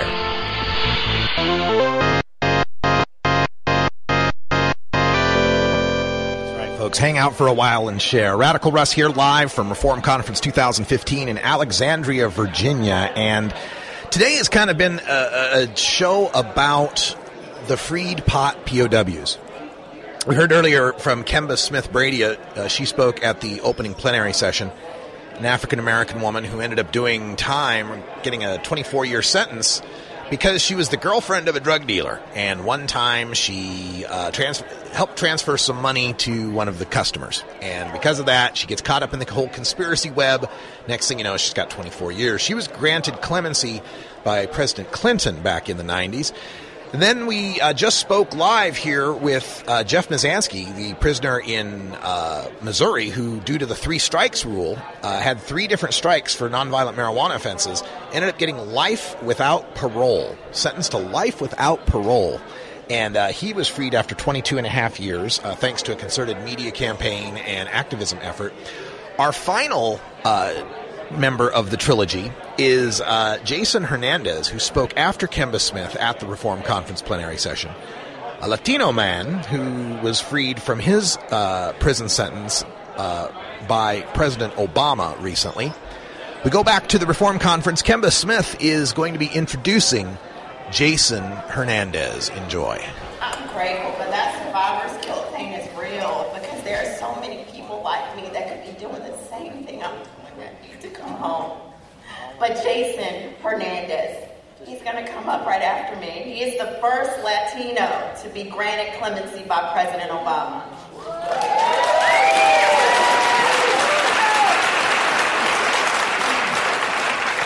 He grew up in McKinney, Texas, following the footsteps of his brother in a neighborhood where everyone was dealing drugs or using drugs.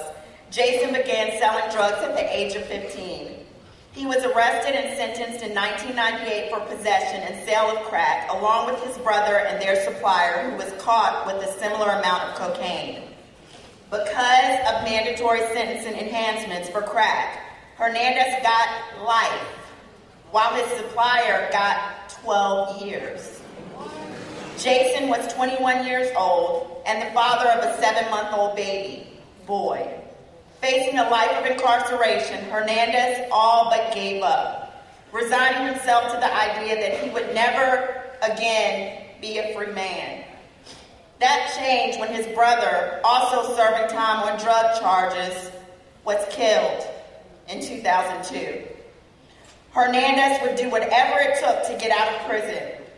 In December 2013, Jason was one of the eight prisoners whose sentences were commuted by President Obama Jason now works as a restaurant at a restaurant called Cafe Momentum in Dallas area where he mentors young people who've been in juvenile detention. Let's give a hand.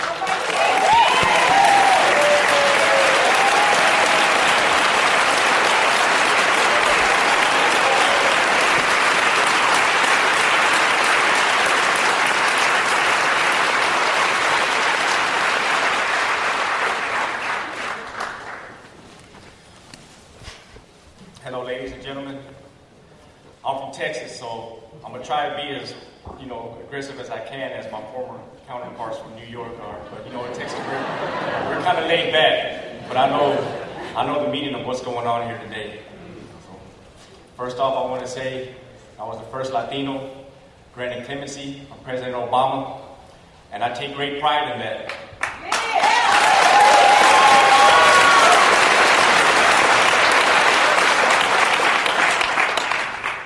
Reason I take great pride in that is because of the 89 people who've been granted clemency, only 10% have been Latinos. And of them 10%, not one was a female. Now, what does that say? Does that say that there's not Hispanics in prison serving unfair, unconstitutional sentences? Nah, it don't say that because I can tell you here that there are. That I was there when they entered the prison, and I was there when they passed away from them sentences. Does it say that President Obama don't like Hispanics? No, I don't say that. That's absurd. But there is no doubt in my mind that President Obama is just beating his head on the wall, wondering where Latinos have been at in this fight against the war on drugs.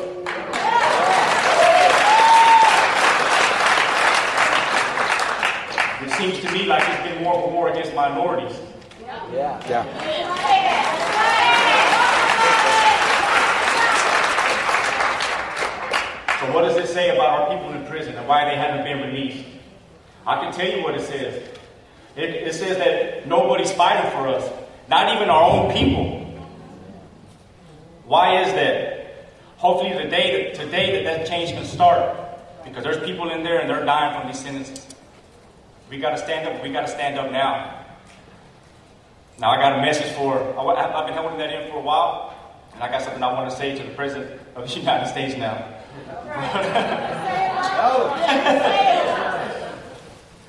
okay, I can't tell you enough. You know how great it is to be up here today. I mean, it's a miracle, no doubt. I mean, I was supposed to die in prison no less than two two years ago. But I can also tell you about another feeling that I had that y'all never experienced. And that is waking up every day, going to sleep every day, thinking that I was going to die in prison. But unfortunately, you know, at the age of 21, I, I got involved in drugs. And I was sentenced to life without parole, plus 20, 20, 20, 20, 40, 40, and 60 years of imprisonment. The reason my sentence was so excessive was not because my crime involved guns, gangs, links to cartels, or violence, because my crime had none of that. The reason my sentence was so excessive was because I didn't want to cooperate and because my crime involved crack cocaine, a drug that was punished 100 times more severely than powder cocaine at the time that I got sentenced. A drug which the only difference between the two is is that crack cocaine is more prevalent in communities of color. The only difference. Now, Congress has claimed to fix this disparity, not by eliminating the 100 to 1 ratio, but by reducing it 18 to 1.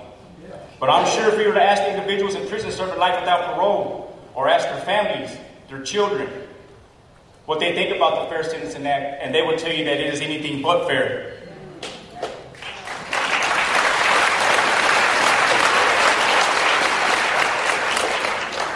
Now, it was hard in prison.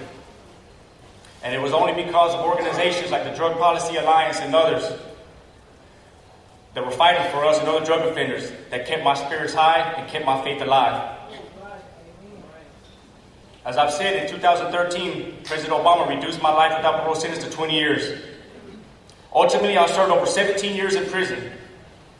Now, there are no, no words I can describe, I can say that will describe, you know, the day I felt on that clemency. But the one feeling I will never forget is that I had to return back to my cell and look at my friends who were still serving life without parole and had to tell them that I was going home. It was one of the hardest things that I've ever had to do. And though they were grateful and happy for me and told me, don't worry about it, that one day they would get their chance, in the back of my mind, I knew that the percentages were that they were going to die right there in that cell that I was standing in with them.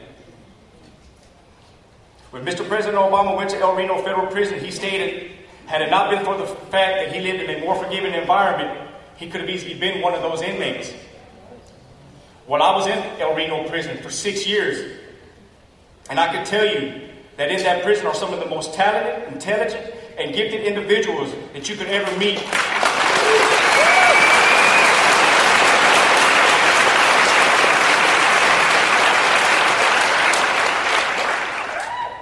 Individuals who, for without a doubt, had it not been for the war against drugs, could have easily had his job.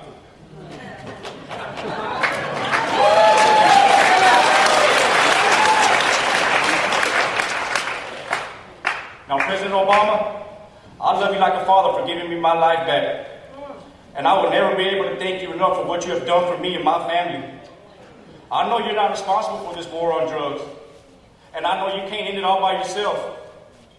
But, Mr. President, with all due respect, you need to do more. Yes.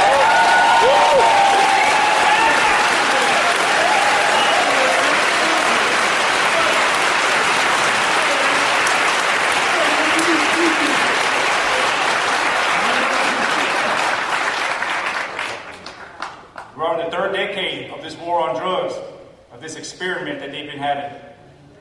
And I can tell you that those people have been in prison 15, 20, 25 years. And now that they're dying in there. There's kids being raised without a father like my son was for 17 years because of this war on drugs. Communities have been decimated, families ravished, all because of this war on drugs. That ain't right. No, it's not. Mr. President, you've always spoke about changing the law, ending this war on drugs. And now you're President of the United States. The ball's in your court.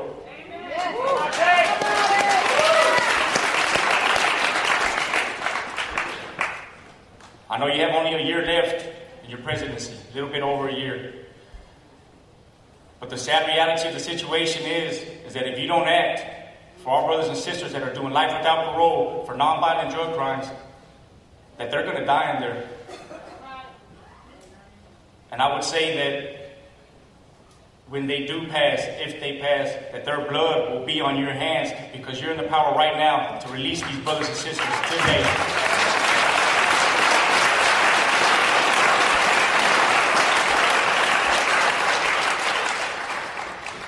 A person shouldn't have to go to prison for life without parole to change, to rehabilitate, rehabilitate himself. A person shouldn't have to go to prison to be murdered, like my brother, like my brother was, to change himself. It's just not right. There's something wrong with the system, and it needs to be changed from the inside out before our kids enter the prisons, while they're in prison, and when they come out. This war on drugs has taken every aspect of our lives, every aspect. I talk to ladies every day who their kids are going to prison or either coming out. I was in prison when I was doing time with fathers, and their sons came to join them. Not only at the same prison, but in the same cell. Like I said, Mr. President, I love you like a father, and I can never thank you enough. But like I said, you got to do more, and we got to do more. Latinos across the United States have to do more. Thank y'all for having me up here. God bless y'all.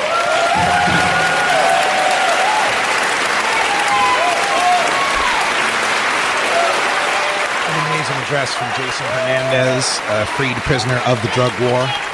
I'm Radical Russ. We're live at the Reform Conference 2015 here at the Gate, Crystal Gateway Marriott in Alexandria, Virginia. We're going to take a break, and when we come back, we will have more for you. Take out your phones.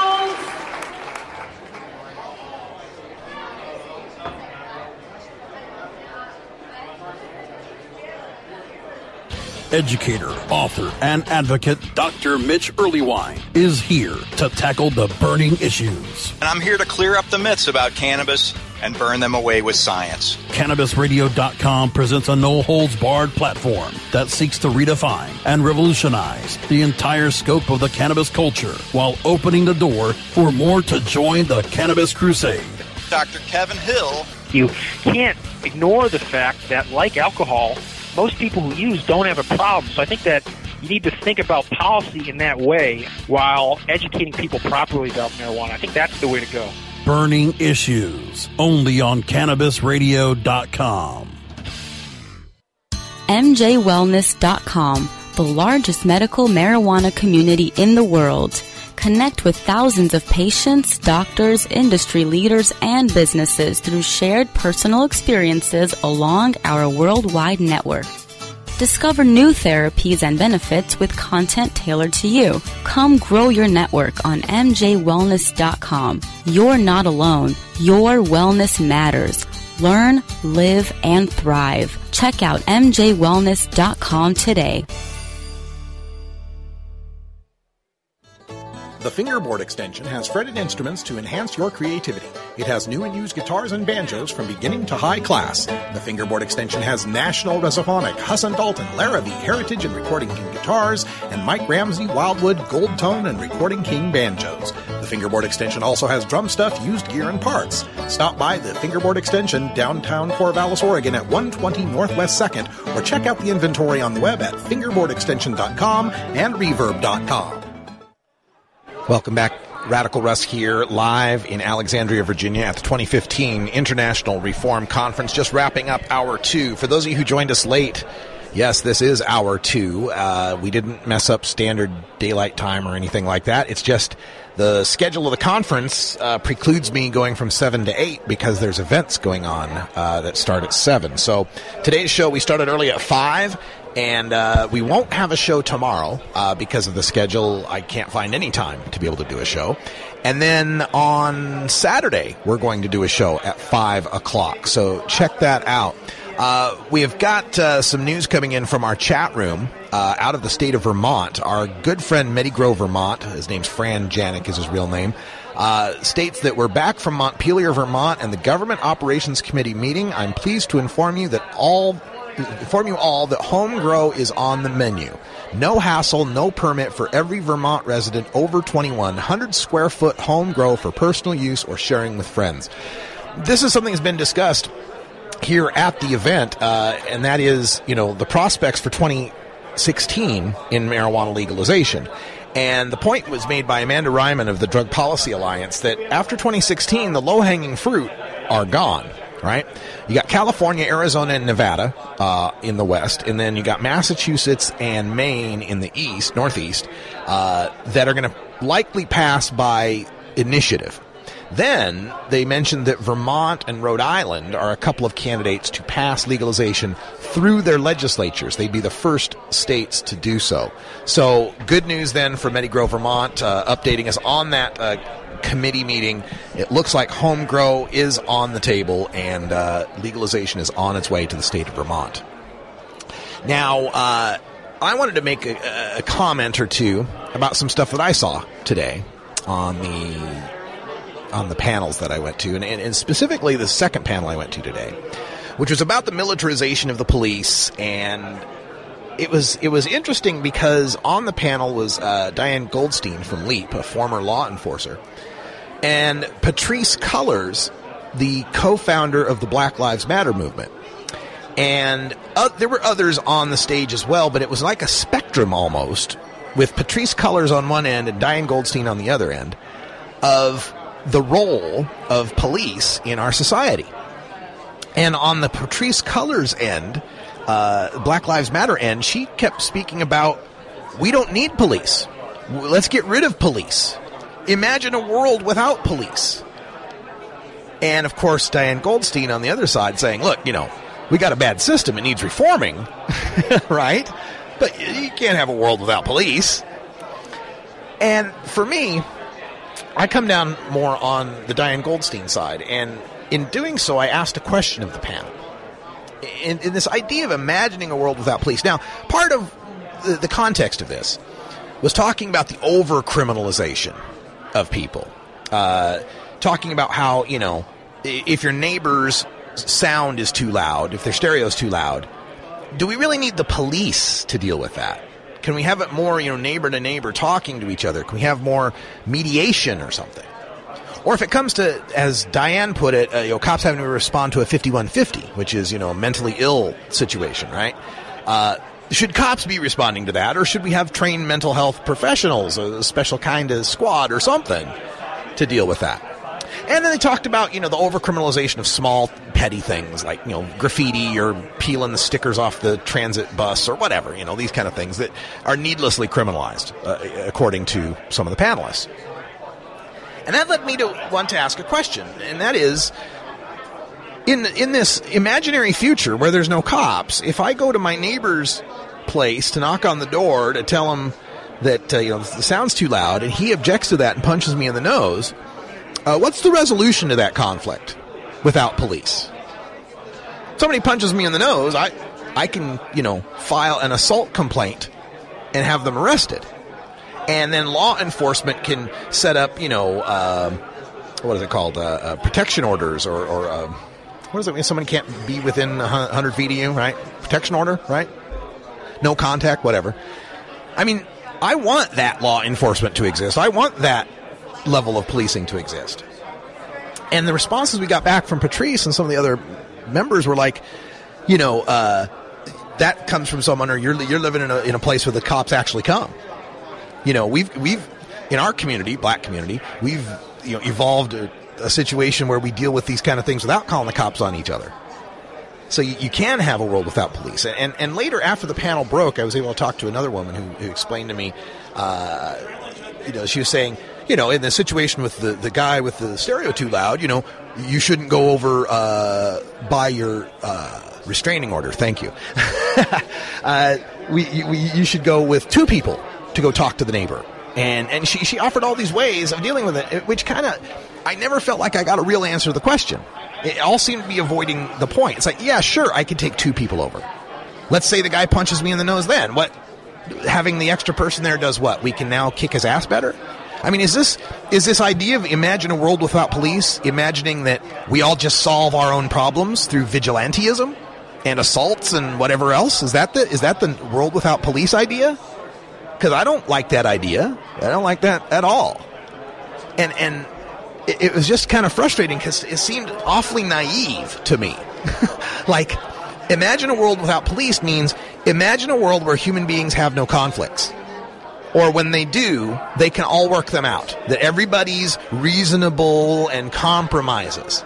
And that ain't the real world. There are assholes out there. There are psychopaths out there. There are cruel and evil and vindictive and vengeful people out there.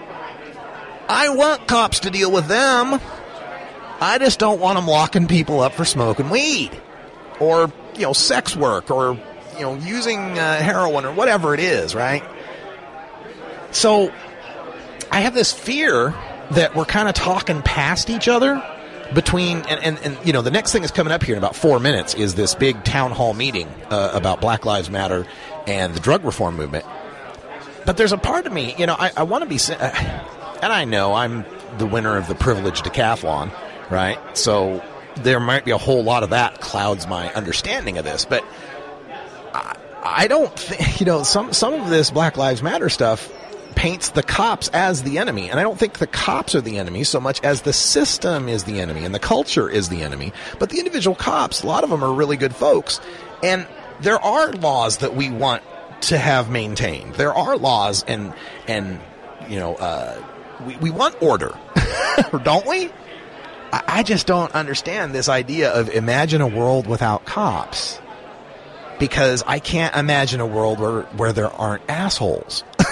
that, that we need cops to deal with, right?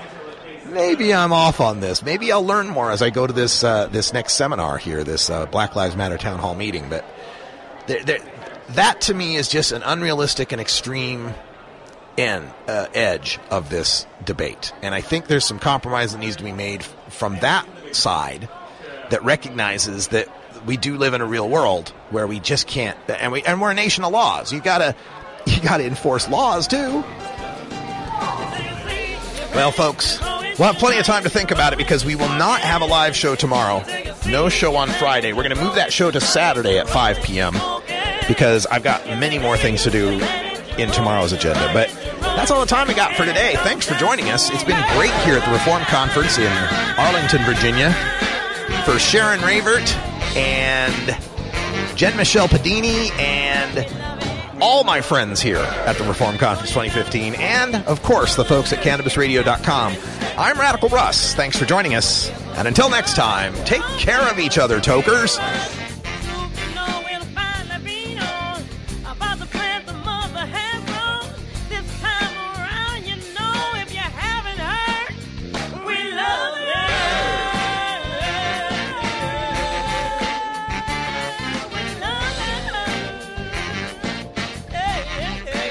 This is the Russ Belville Show.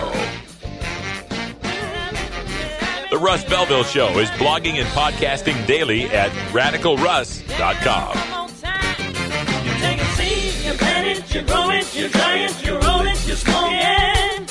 take a seed, you plant it, you grow it, you dry it, you roll it, you smoke it.